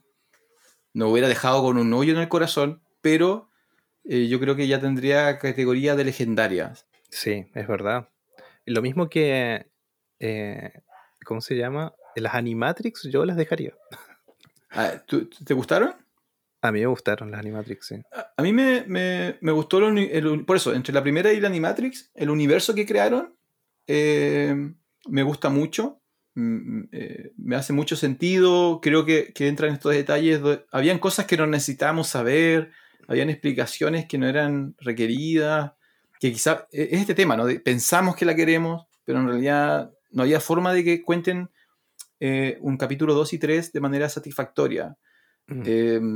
Porque la película no se trataba de eso. La película no se trataba de, la resolución del gran conflicto. Yo creo que ahí hay una, hay una confusión. Eh, yo creo que, bueno, ahí cuando aparezca tu segundo podcast en proyecto, que es de Star Wars, eh, vas a tener que meterte en ese tema. Yo creo que a Star Wars le pasa algo parecido. Yo creo que Star Wars se mete en unas historias que en realidad no necesitamos escuchar. No creo que esa sea la gracia. El juego de Matrix es horrible, también, por si acaso. También no, puedo evitar pasar, pasar a patearle una patada en el ah, piso al juego de Matrix. Es, es horrible, ¿ya? es horrible desde el punto de vista técnico. Eh, tiene algunos videos, cuentan algunas cosas que no aparecen en las películas, pero, pero no vale la pena sufrir lo que es jugar el juego eh, para, llegar a, esos videos. Para eso te metes a YouTube y buscas las cinemáticas. Eh, bueno, Animatrix, para que el mundo sepa, es una, es una serie de cortos de animación que cuentan distintas cosas del, que pasaron antes, durante y después de Matrix 1, ¿no? Sí, y, claro, y te, te, cuento un poco más del mundo sin ser tan específico también, pero las animaciones son increíbles. O sea, son diferentes tipos de animación además. Sí, son, son distintos tipos de animación. Eh, y de nuevo, creo que te cuentan lo justo para, que tu para que tu imaginación haga el resto. Y una vez que logras prender tu imaginación, que es lo que hace Matrix, lo hace fantástico, así como tú dices, ¿qué pasaría si fuera verdad? Así como yo me tomaría la pastilla roja o la azul, empiezas como a hacerte esas preguntas y ahí ya tu imaginación toma el control y, y, te gana. O sea, no, hay nada que te puedan mostrar en la pantalla que, que gane a tu motivación personal. Sí.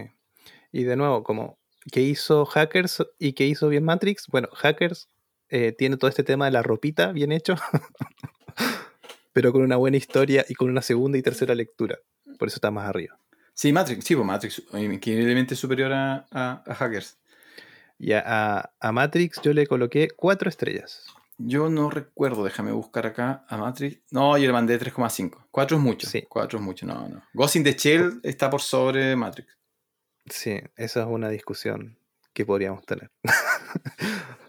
eh, ¿Por qué quedó así en realidad? Porque eh, para mí era mejor hablar de Ghost in the Shell antes que de Matrix. No, no, no, intentes justificar tu, tu decisión. Eh, esa no fue la razón. Quiero transparencia 100%. No, no, no. no me acuerdo por qué la coloqué antes. Parece que había una que no íbamos a hablar y ahí, bueno, están ahí. Están ahí. Una, una hija de la otra. sí, sí, no hay, no hay una, una diferencia tan, tan significativa. Lo que pasa es que de repente, y pasa un poco con Ghost in the Shell, ¿no? Que cuando ves los clips, siempre te muestran como los clips de acción. Y si bien la acción en Matrix es genial, eh, yo creo que su, legado va un poquito más allá de eso. Eh, y también con Ghost in the Shell. Mm. Eh, entonces no, es, no, solamente las explosiones, yo creo que hay, hay, hay otras cosas ahí. Sí, muy bien. Ya llegamos al top 3. Estamos en los primeros tres puestos de este top 10 de películas sobre Internet. Así que don, Francisco lo vamos a dejar hablar en extenso. No, no, no en extenso. Sí, en extenso. Pero del puesto número 3. Hair, del 2013, dirigida por Spike eh, Jonze, me imagino que se menciona, que también es el director de Being John Malkovich. Yo no tenía idea que, era así, me hace mucho sentido, pero, pero, pero, igual no lo sabía. El mismo director escribió la, película. El cast es Joaquín Phoenix, eh, Amy Adams, que es eh, Luis Lane en las películas de la Liga de la Justicia. Entonces ya tenemos a Marta y a, Luis Lane. Eh, Scarlett Johansson. Y al Guasón. Hoy, ¿verdad? Tiene. Ah, pero ese no es, no es, no es el Guasón de, la Liga de la Justicia. No es canon, no es canon. Si quieren saber por qué no es canon, manden un correo y pídanos un, pídanos un capítulo para, para hablar de todas las versiones del Joker, ¿ya? Entonces, Joaquín Phoenix Amy Adams, Scarlett Johansson, que sería Joker, Luis Lane y eh, la Viuda Negra, y Olivia Wilde, que hasta donde yo sé no ha hecho ningún personaje de superhéroes, puedo estar equivocado. Eh, ¿De qué se trata Hair? Es también un mundo en, el futuro, no muy lejano, un futuro cercano, y es, de nuevo nos plantea, eh, nos alejamos de la visión más oscura de Matrix y la visión más oscura de Ghost in the Shell, que son distopias, ¿ya? Son mundos que han, se han ido al lado oscuro, ¿ya? Y Her es más cercano a una utopía, ¿ya? Donde no hemos logrado articular con la tecnología, hemos logrado sacar... Un poco la pregunta es, a medida que nosotros nos acerquemos a la tecnología, no solamente tenemos que sacar lo mejor de la tecnología, sino que a través de la tecnología tenemos que sacar lo mejor de nosotros. Eh, Ghost the Shell y Matrix nos dicen que eso no va a pasar, que, que vamos a caer en, en, las tentaciones oscuras eh, dice, no, no, no, sí, el, futuro es brillante y la humanidad es brillante. ¿ya? Entonces, lo primero, visualmente, Her es un mundo muy limpio, muy ordenado, muy hermoso, que nos cuenta la historia, sí, de un personaje algo triste, porque es Joaquín Phoenix, y, parece que son los únicos papeles que le dan al pobre Joaquín, em, de una persona que busca el amor y no lo, que lo pensó que lo encontró en algún momento, lo pierde, ya, lo dejan, y la única forma de suplir eso, que inicialmente era eso, era una forma de suplirlo, es comenzar una relación con el sistema operativo de su computador. Eh, pero que como es un futuro cercano, este sistema operativo se parece más a una inteligencia artificial. Y la película trata de eso, trata de, si una persona puede formar una relación significativa con, con, una inteligencia artificial o con un sistema operativo, que igual es más fácil de creer cuando la voz de tu computador es Scarlett Johansson, ¿ya? Facilita bastante la, la inmersión a la película. Em, y de eso trata la película, ¿ya? Eh, yo la vi hace poco, me gustó mucho, eh, pensé que era otra cosa, pensé que iba a ser más triste, más triste trágica, ¿no? Por, la historia que tienen mm. las películas de Joaquín.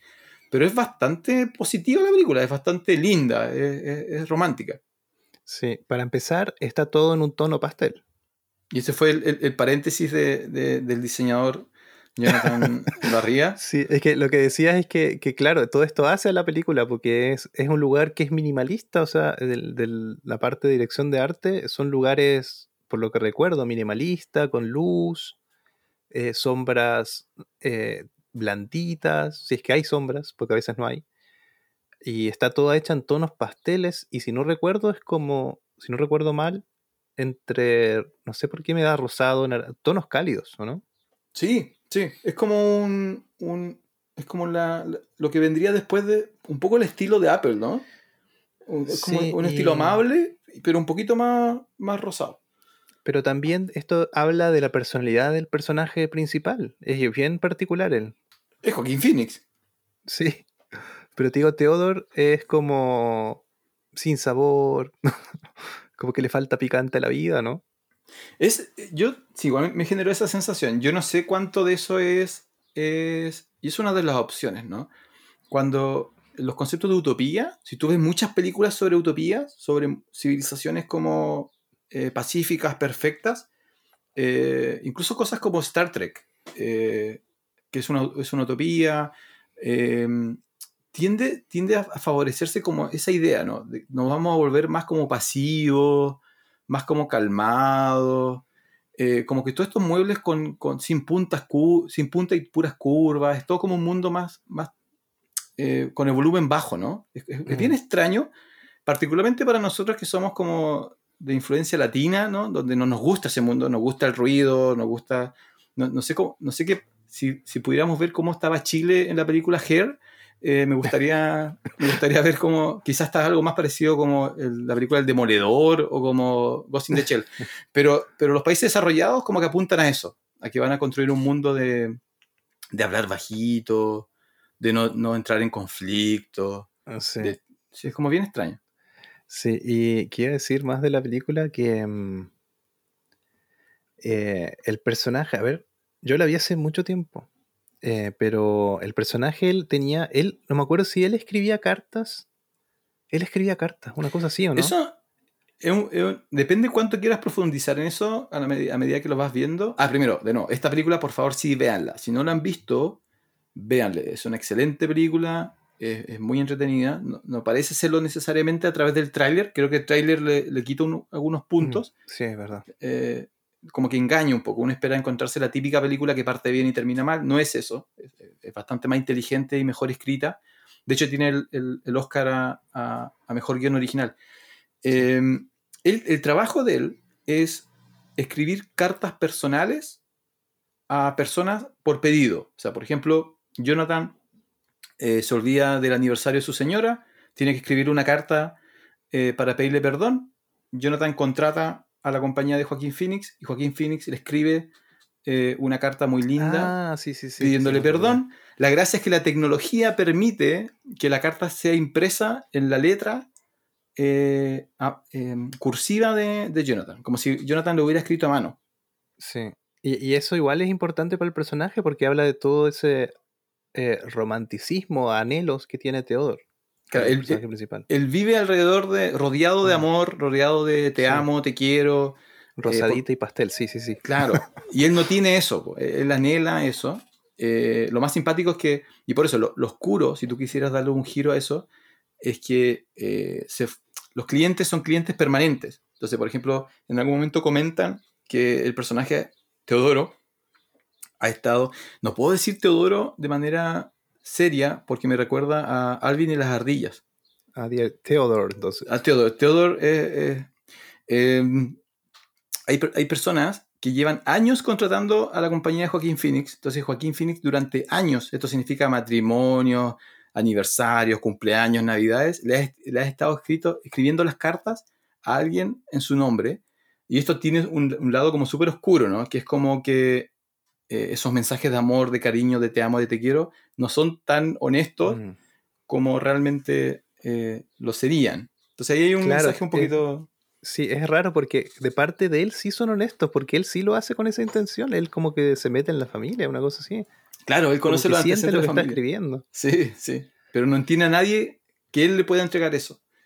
Sí, y esta película es interesante porque es del 2013 y habla de esta, este nuevo sistema operativo que por alguna razón parece que él no, él no quería entrar, pero al final termina entrando y está esta voz que te habla y, y qué tan diferente de la realidad, donde ahora tenemos a Alexa, a Siri. Nos estamos puedes acercando.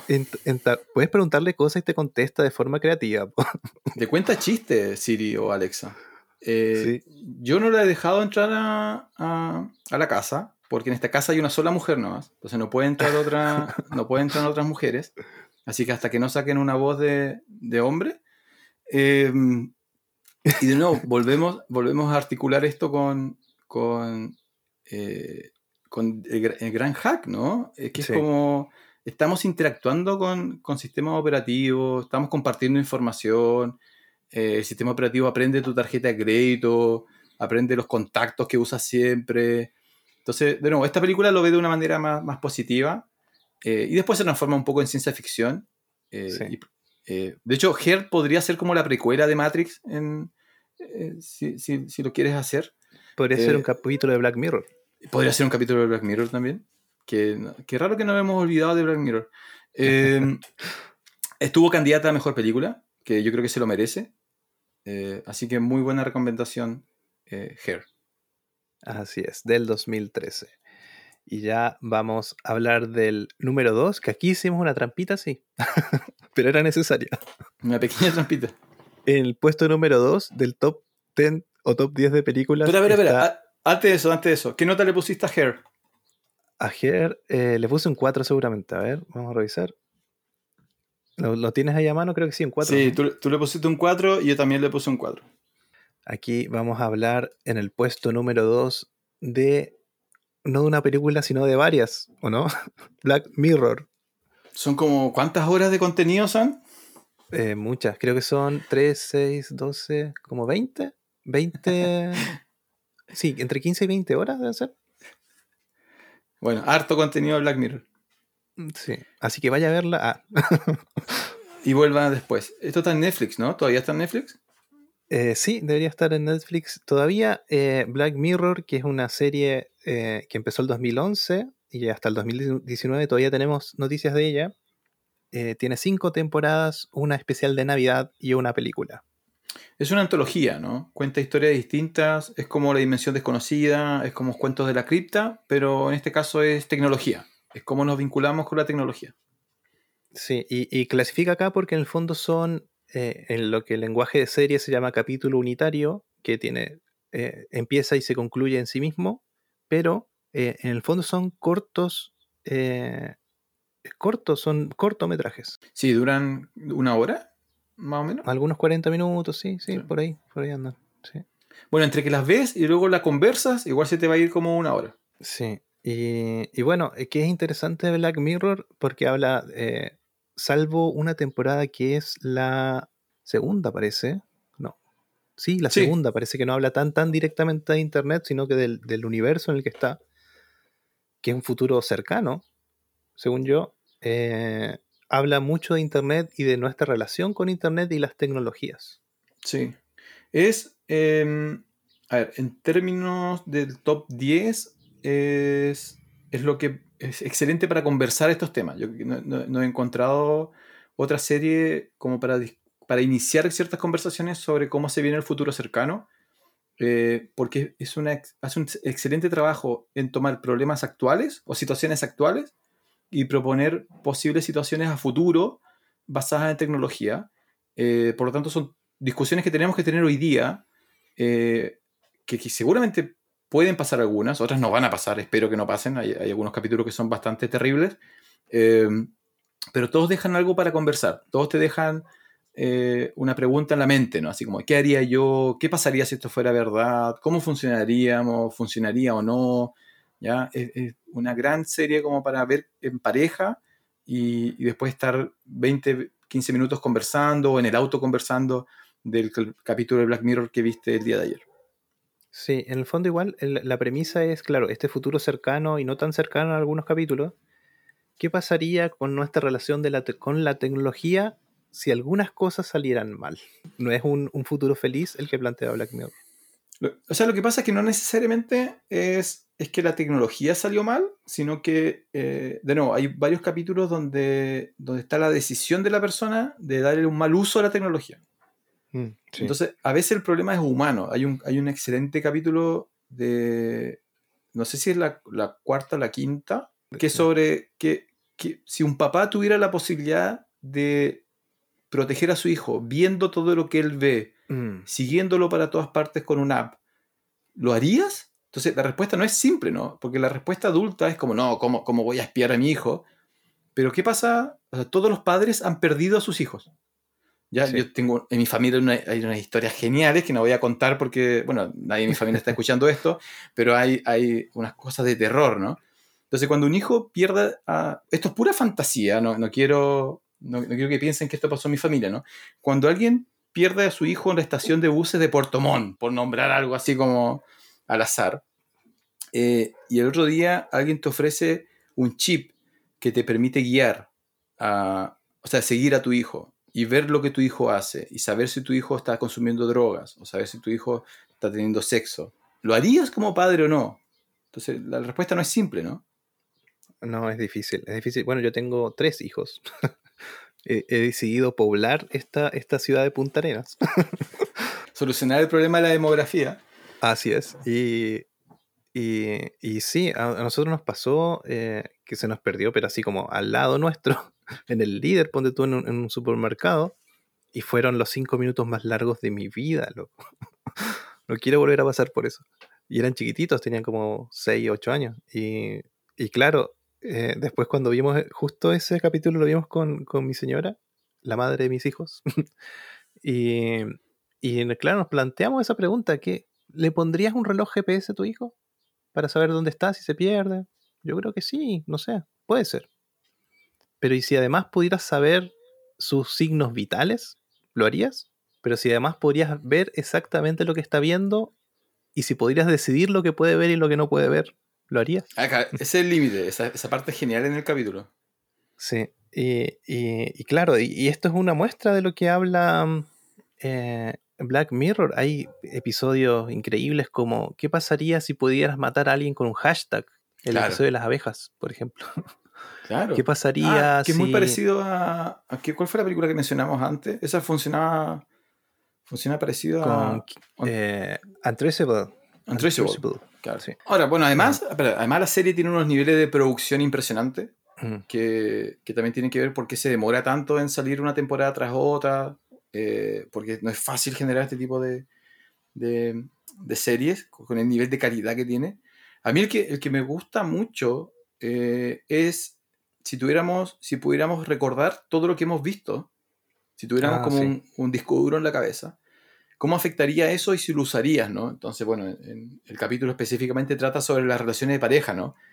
Que, bueno, ¿qué pasa si, si pudieras recordar toda interacción con tu pareja?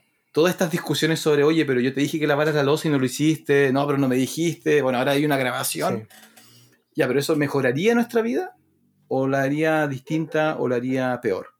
Sí, a mí hay una película sobre esto que creo que se llama The Final Cut, eh, que trabaja Robin Williams. Es una película muy eh, escondida.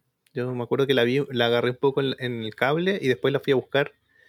Porque se trata de, una persona que igual es un futuro cercano, muy parecido, podría haber sido perfectamente igual un capítulo de Black Mirror, pero se trata de una persona que es un editor de video que tú llamas cuando alguien se muere, porque las personas guardan un disco duro de todo lo que vieron. Entonces en la lápida se coloca un video de lo que fue la vida de esa persona, ¿cachai? Y esto es lo que era el, mejor artista de, este tipo de videos. Capaz que me sentí identificado. no, no la he visto. Ahora lo estuve buscando desde 2004, ¿no? Sí, es la, que, la de Robin Williams. Descansa en paz, Robin Williams. Sí, y, bueno, te plantea esto. ¿Qué pasa? Tú, si pudieras grabar todo lo que ves, eh, todos tenemos partes de nuestra vida que, que, nos dan vergüenza, cosas que pasamos mal. Si, si tú pudieras volver a revisar todo eso, eh, ver si lo que hiciste estuvo bien o, directamente borrar lo que hiciste mal. ¿Lo podrías hacer? Ahora, yo, yo creo, y qué bueno que tocas ese tema, yo creo que uno de los problemas que tiene Black Mirror para producir sus temporadas nuevas es que la realidad está avanzando más rápido de lo que, ellos, de lo que ellos pensaban. Y hay ciertas problemáticas que quizá ellos pensaban que iba a ser como realidad, eh, ciencia ficción, perdón, así como esto nunca va a pasar. Y, no, pues, estaba pasando, ¿no? Eh, entonces, tienen que adelantar justo a la medida de lo posible donde nosotros podamos creer lo que, lo que nos están presentando, pero también que sea un poquito de ciencia ficción. y otro, otro dato, otro dato que, que eh, Sony, creo que Sony es, pucha, voy a tener que chequearlo. No, no lo voy a chequear, lo voy a decir. Sony tiene una patente para lentes eh, y registro audiovisual eh, por lentes de contacto. Está en desarrollo. O sea, vas a tener un lente de contacto que va a poder grabar lo que estás viendo. Bueno, el, Microsoft ya sacó realidad aumentada en respuesta a la realidad virtual. Entonces ahora se viene mm. la realidad virtual, la realidad aumentada, entonces se viene Black Mirror, ¿no? Y se vienen estas discusiones sobre qué vamos a hacer. Eh, yo recuerdo cuando, cuando el primer capítulo es del cerdo, ¿no? Parece que sí, yo por lo menos el primero que vi fue el, de, el del cerdo y el, y el político. sí, me parece que, no, no, estoy 100% que el primero, pero me, parece que sí, ya, que es, eh, hay una amenaza y la única forma es que el primer ministro del país tenga sexo con un cerdo en vivo a través de Internet. Que no es específicamente sobre Internet, pero tiene que ver con esta idea de lo que la red genera es anonimato. ¿Ya? Es como puedes hacer cosas sin que te pillen. Y eso es algo. Y la opinión pública en Internet, de eso se trata también. Y la opinión pública que tampoco es. es, eh, o sea, que también es anónima, ¿no? Entonces, realmente es bien, es bien interesante lo que hace Black Mirror. Si no la han visto, véanla, es, excelente. Y, elijan cuál es su, su capítulo favorito. A mí el favorito es, no sé si te acuerdas que hay uno eh, donde hay un app donde tú tienes acceso a beneficios dependiendo de tu popularidad. Sí, se llama Nosedive, como caída en picada, una cosa así. Ese, esa idea a mí me, me, encantó eh, y además porque se acerca harto a, a lo que vive en la realidad. Eh, y bueno, de hecho, entre paréntesis hay un paréntesis un poco vida real. En China hay un sistema de implementación similar. En China hay ciertos mm. derechos que tienen ciertos ciudadanos a partir de, de su calidad de ciudadano. Tienes como un ranking. Eh, bueno, pero ahora lo, Nosedive, el capítulo de Black Mirror lo trata de una manera media cómica, pero igual es para allá vamos, para allá vamos. Sí, sí, me gustaría hablar un poquito de ese capítulo sin spoilers, pero en el fondo se trata de qué pasaría si eh, lo, tu nivel social eh, dependiera específicamente de cómo te va en una aplicación y qué pasaría si todos usan esa aplicación.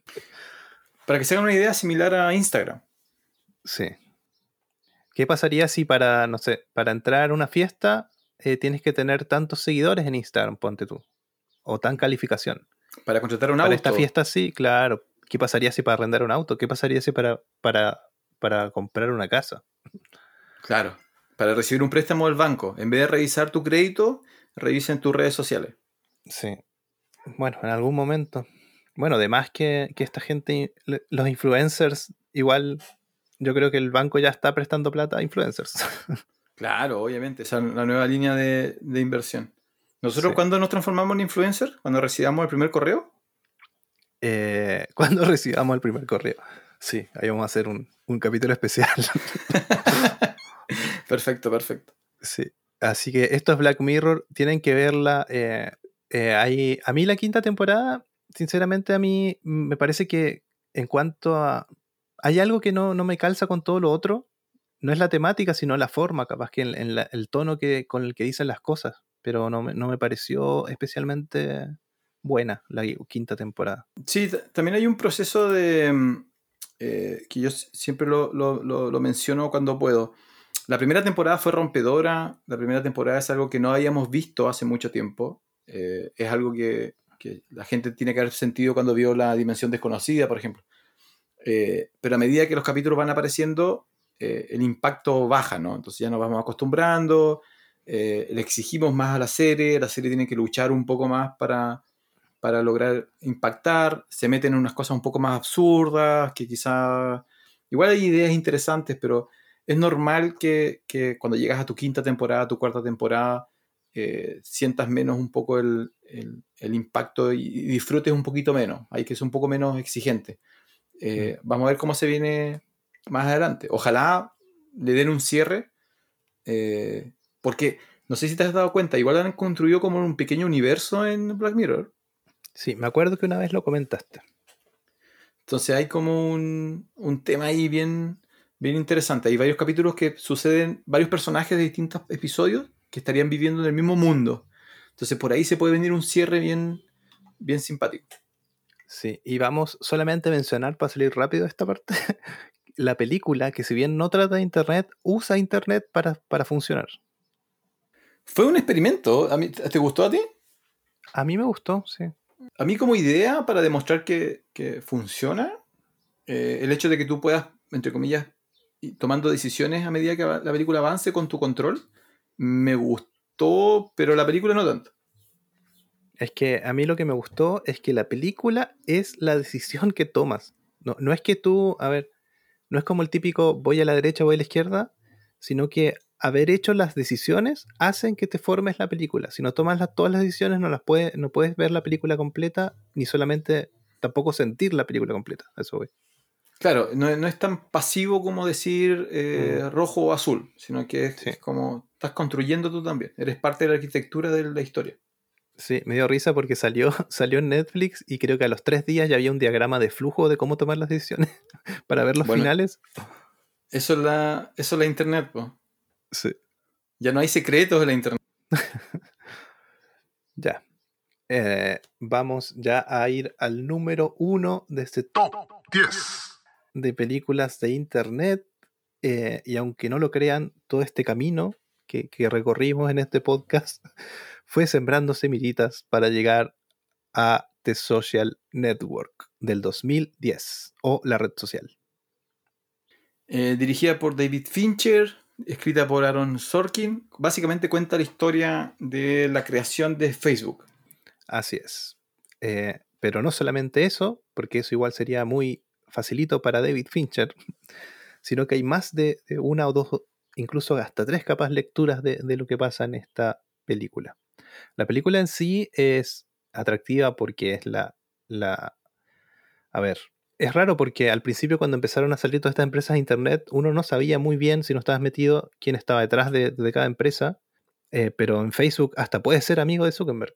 Claro, eh, ahí, ahí hay un, un tema. eh, la primera reacción, yo creo que lo, hemos estado viendo a través del, top 10. La primera reacción a, a la red o a estos apps o a estas redes sociales fue que esto era algo como nicho, era algo para niños, para jóvenes. Y a medida que el tiempo ha pasado, estas compañías, como lo muestra el Great, el Great Hack, se han transformado en las más grandes compañías. Hoy día las compañías más grandes del mundo en términos económicos son todas compañías de informática, son todas compañías asociadas a la tecnología, a la red, a la internet, ¿ya? Y, y un poco la, es difícil ver la red social sin, sin considerar eso, ¿no? Sin considerar cómo el mundo antiguo se enfrentó el mundo nuevo, representando Zurenberg un poco el, el mundo, el mundo nuevo.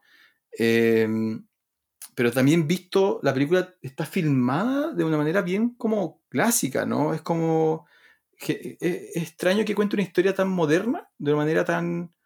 en algunos puntos tan conservadora. Excelentemente filmada, pero de manera bien conservadora, ¿no? Como que no es, no es la caricatura que era que es Hackers, no es la, la distopia que es eh, Matrix, no es la utopía que es Her, es como el mundo real, ¿no? Es, eh, creo que es la única del top 10 que, que se enmarca en, en nuestro mundo perfectamente.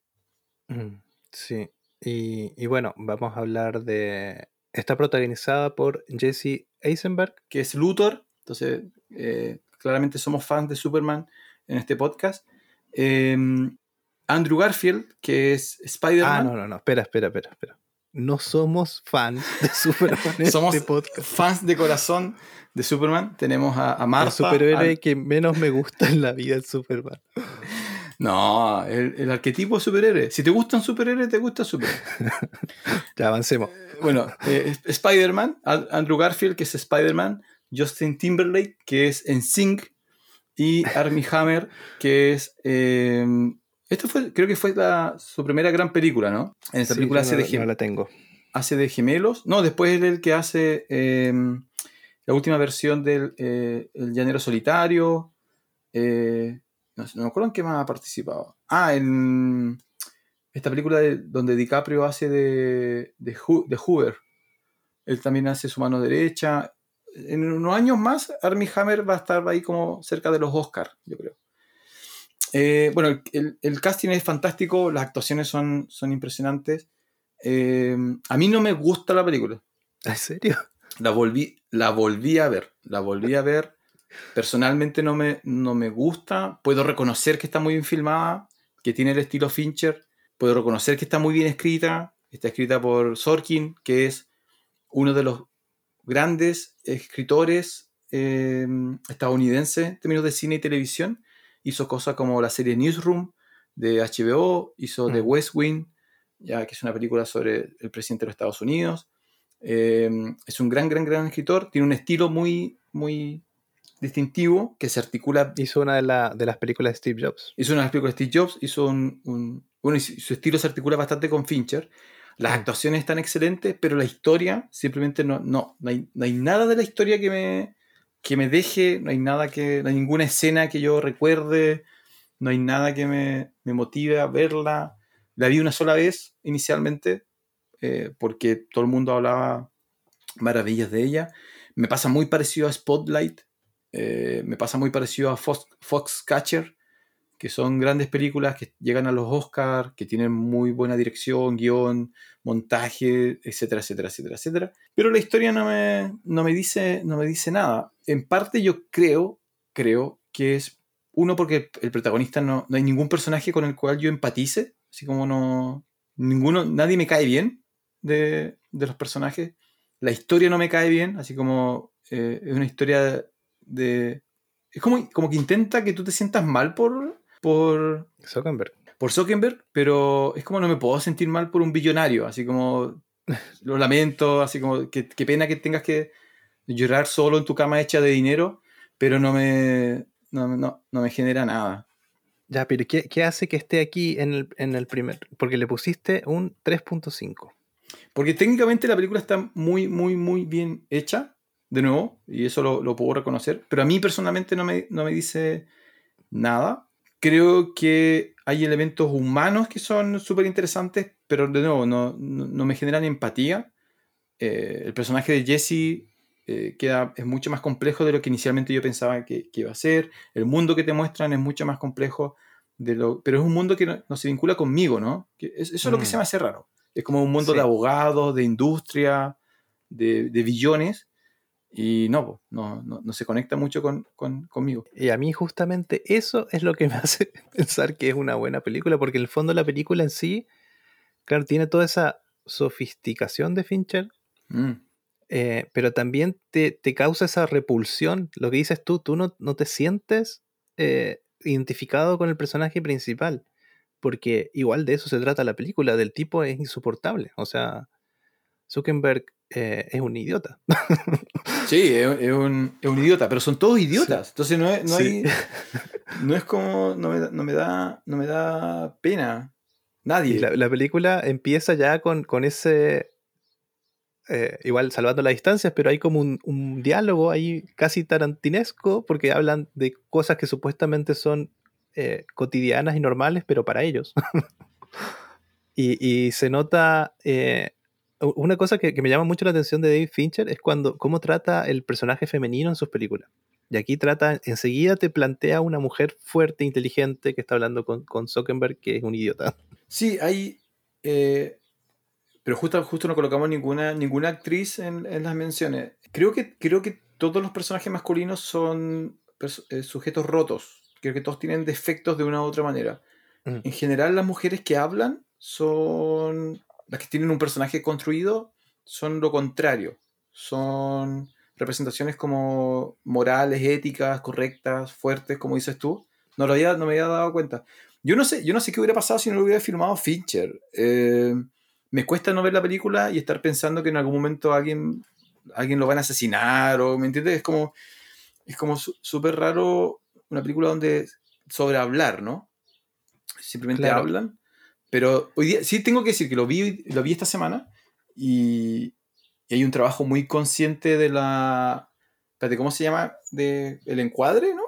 Sí, de sí, encuadre el plano. movimientos de cámara igual. Sí, de cómo, cómo va ubicando a los personajes. Eh, cuando los personajes son, son como el, protagonista de la escena, o cuando están sentados, cuando están de pie, cómo se mm. enfrentan eh, los distintos, porque son todos, en el mundo de ellos, son todos como alfa. Esto es algo bien interesante, es como ninguno de ellos viviría un día en una población, así, pero, pero en su mundo son todos como, como machos. Eh, el creador de Facebook, el creador de Napster, ¿no? Sí. todos, todos están en Harvard, todos están en Yale. Entonces como que se enfrentan también, como que hay estos cruces entre de inteligencias, ¿no? Claro, y bueno, como esto no es un análisis, yo no, investigué mucho sobre la película, pero asumo que parten, porque ganó mejor guion adaptado, deben partir de algún libro publicado de una biografía, ¿cierto? Sí, no, pero una biografía no oficial, que se llama eh, Billonarios por accidente. Sí, y, a, bueno, al creador de Facebook no le gustó mucho la película porque dice que, no lo, lo, tratan mal a él. Pero luego tú ves, luego tú ves el Great Hack y lo escuchas hablar y tú dices, no, no, la película lo calzó perfectamente. Incluso yo creo que Jesse lo demostró un poquito muy simpático. De hecho, de hecho eh, en, las escenas donde están en juicio en la película, eh, él tiene el control de las situaciones. Y cuando ves en, el, documental de Great Hack, cuando él lo llaman a declarar por el caso de, de Cambridge, él está muerto de miedo. Sí, incluso lo mostraron como muy cool. Yo creo que él debería, debería darle gracias a Fincher de que lo mostraron así. Sí, y bueno, la película trata de, bueno, nos cuenta en, de una forma muy inteligente qué, qué pasó con, la fundación de Facebook y por qué eh, hubo gente que demandó a, a Zuckerberg, ni bien empezó Facebook, que fueron igual eh, gente de su edad, pero también nos cuenta es, todo este tema de llegar primero.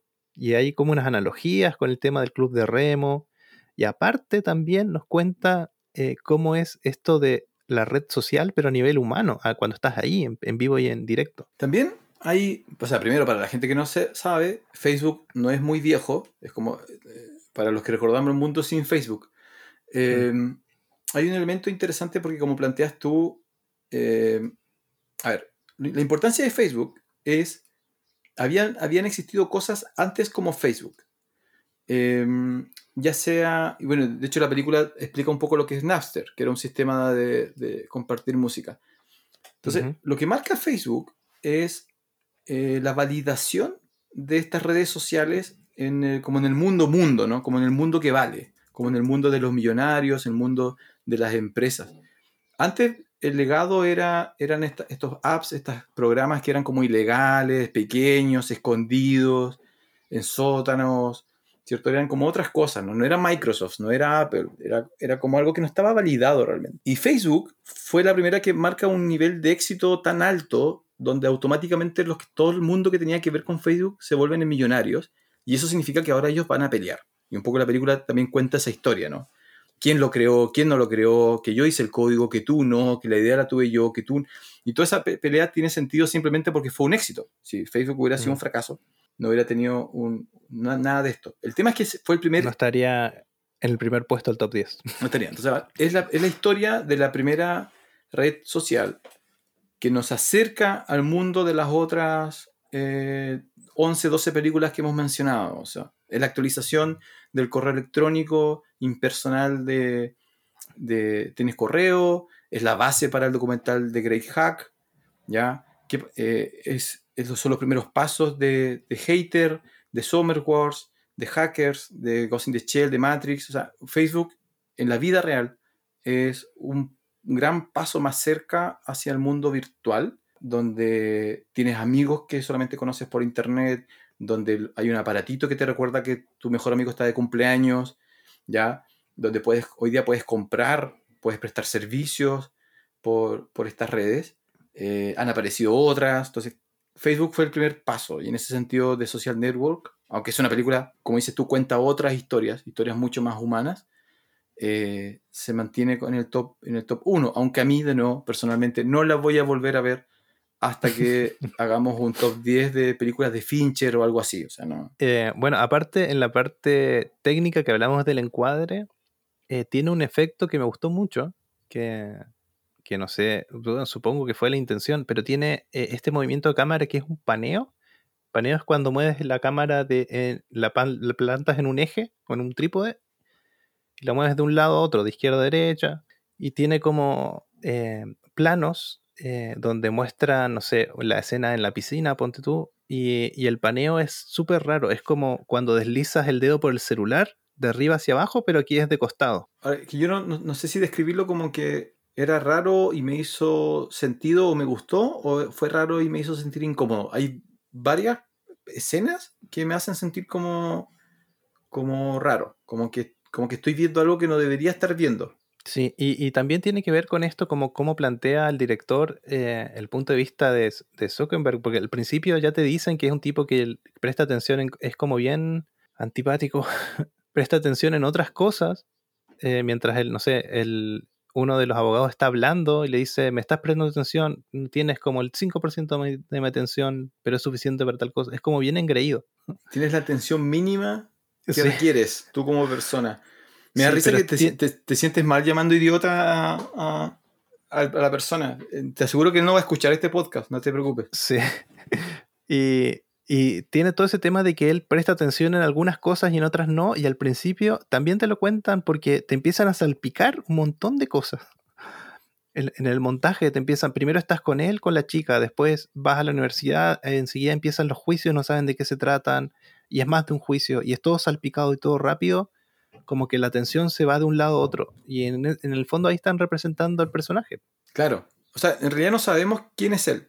La película termina y, y siempre quedamos con la duda de quién es realmente él. Si la película te, te deja claro quién el mundo cree que es él, ¿ya? Y, y la secuencia final donde él termina solo en, en la sala de reuniones, un poco es eso, ¿no?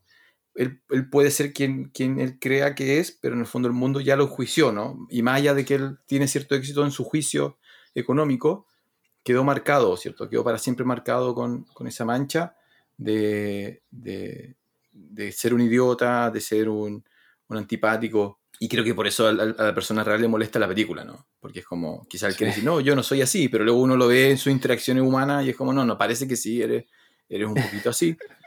¿Ya? Eh, y no me queda duda que también la, decisión de usar a Jesse Eisenberg eh, va, va por ahí. O sea, la mayoría de los papeles de Jesse son, son así. ¿Qué más? Bueno, eh, dijimos que ganó mejor Oscar al montaje, a mejor guion adaptado y mejor banda sonora.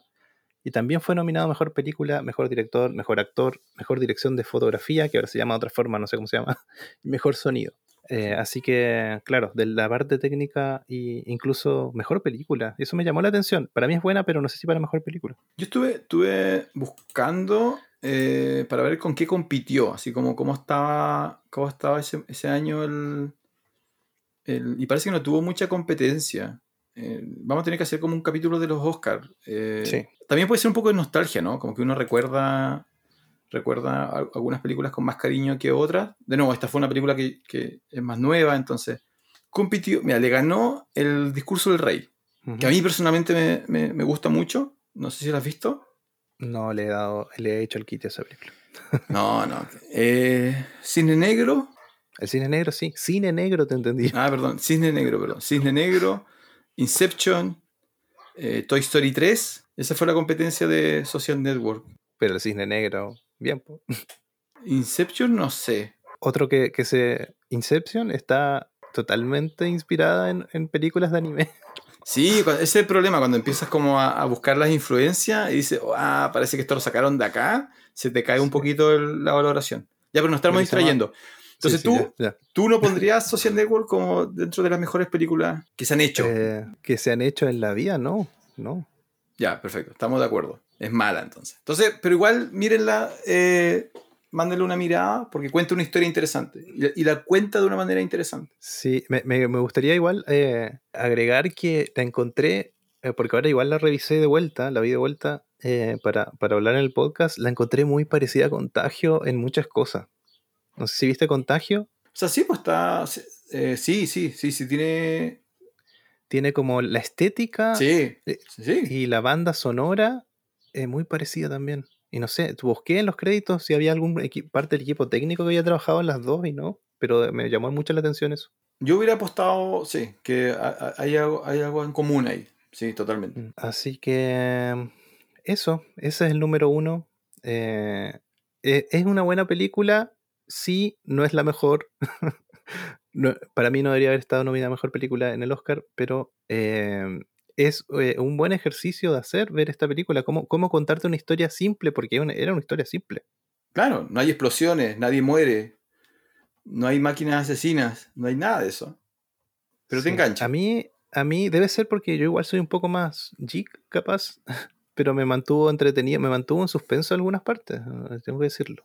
A, eh, a mí, a mí sí porque, también, perdón, porque, como te digo, hay un juego ahí con la realidad de... Nosotros no sabemos realmente quién es él. eh, y como juega con, lo- con lo- con las líneas de tiempo, donde al principio tiene un amigo, después el amigo se enoja, pero no sabemos por qué se enoja. Entonces se va como, te va dejando esa- como esa duda, ¿no? De, ya, ¿Quién nos está contando la verdad? ¿Y quién nos Sí. está mintiendo? Así es. Así que The Social Network o la red social del 2010.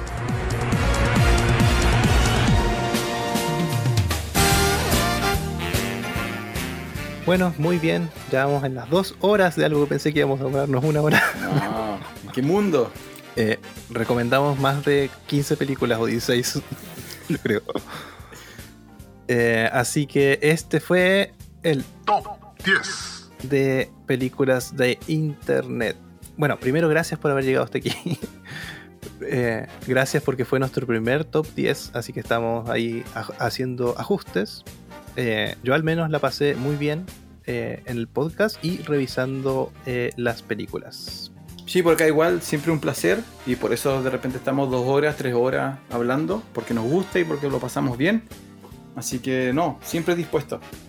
Sí, así que ojalá vayan eh, no corriendo, pero a paso apurado, apresurado, a ver alguna de las películas de, este listado que, que tenemos, algunas recomendaciones así como que no estuvieron en el top también. Eh, y recuerden que nos pueden contar, eh, eh, proponer qué top 10 les gustaría escuchar en el podcast. Lo que sí aquí la consigna es que, que no sea un top 10 normal, que no sea un top 10 de películas de... No sé, de top 10 de películas de tal director o top 10 de... No sé, películas de acción. Eh, tiene que ser con algún giro, ¿cierto? Claro, algo que no esté ya mil veces en YouTube. Sí. Yo puse acá top 10 de películas con protagonistas que tengan bigotes, por ejemplo. Eso, eso cuenta las barbas, ¿no? Porque eso puede cambiar el, el top 10. Si tiene barba y bigote, sí, tiene bigote. Ah, ya, perfecto, perfecto. No sé qué otro top 10 se te ocurre. Eh, top 10. Puede ser top 10 con eh, autos, autos famosos. Top 10 de películas de autos. Top 10 de películas de autos. Ah, igual. No es malo. No tengo idea de autos, eh, pero bueno, sería un buen Yo ejercicio. me acordé de 10 películas ya. Christine, por ejemplo. A ver, top 10 de protagonistas que mueren. Top 10 de protagonistas que mueren.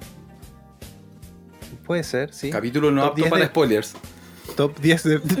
no, pero ¿y cómo van a ser? Tremendo spoiler. Top 10 de finales tristes. Top 10 de finales tristes. ¿Sí? ¿Sí? pero Mira, ya te- igual es spoiler, po. No, pero está bien. está bien. No, ese yo lo he visto. Ese yo lo he visto. Yo no, y además yo no lloro con películas. Así que mi top es cero. Nunca he llorado con una película. No. Te puedo conseguir a una, a una invitada que llora con películas. No sé si lo va a tumban las admitir. luciérnagas. No sé si lo va a admitir. Y de hecho ella me ha mencionado esa película. Me mencionaba esa película.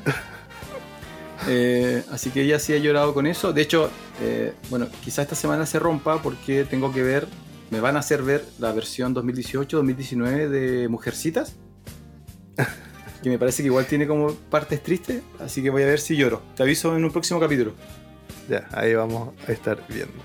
Así que cualquiera de sus eh, sugerencias, por favor enviarlas a funcionespecial.podcast.gmail.com Recuerden que tenemos todavía lo del maletín, por favor escríbanos. Hay que decir sí que el, el episodio que va a develar el tema del maletín lo grabamos antes, así que vamos a tener que volver a ese episodio y grabar algo. Nos vamos a escuchar distintos, nos vamos a escuchar Sí, más maduros. sí.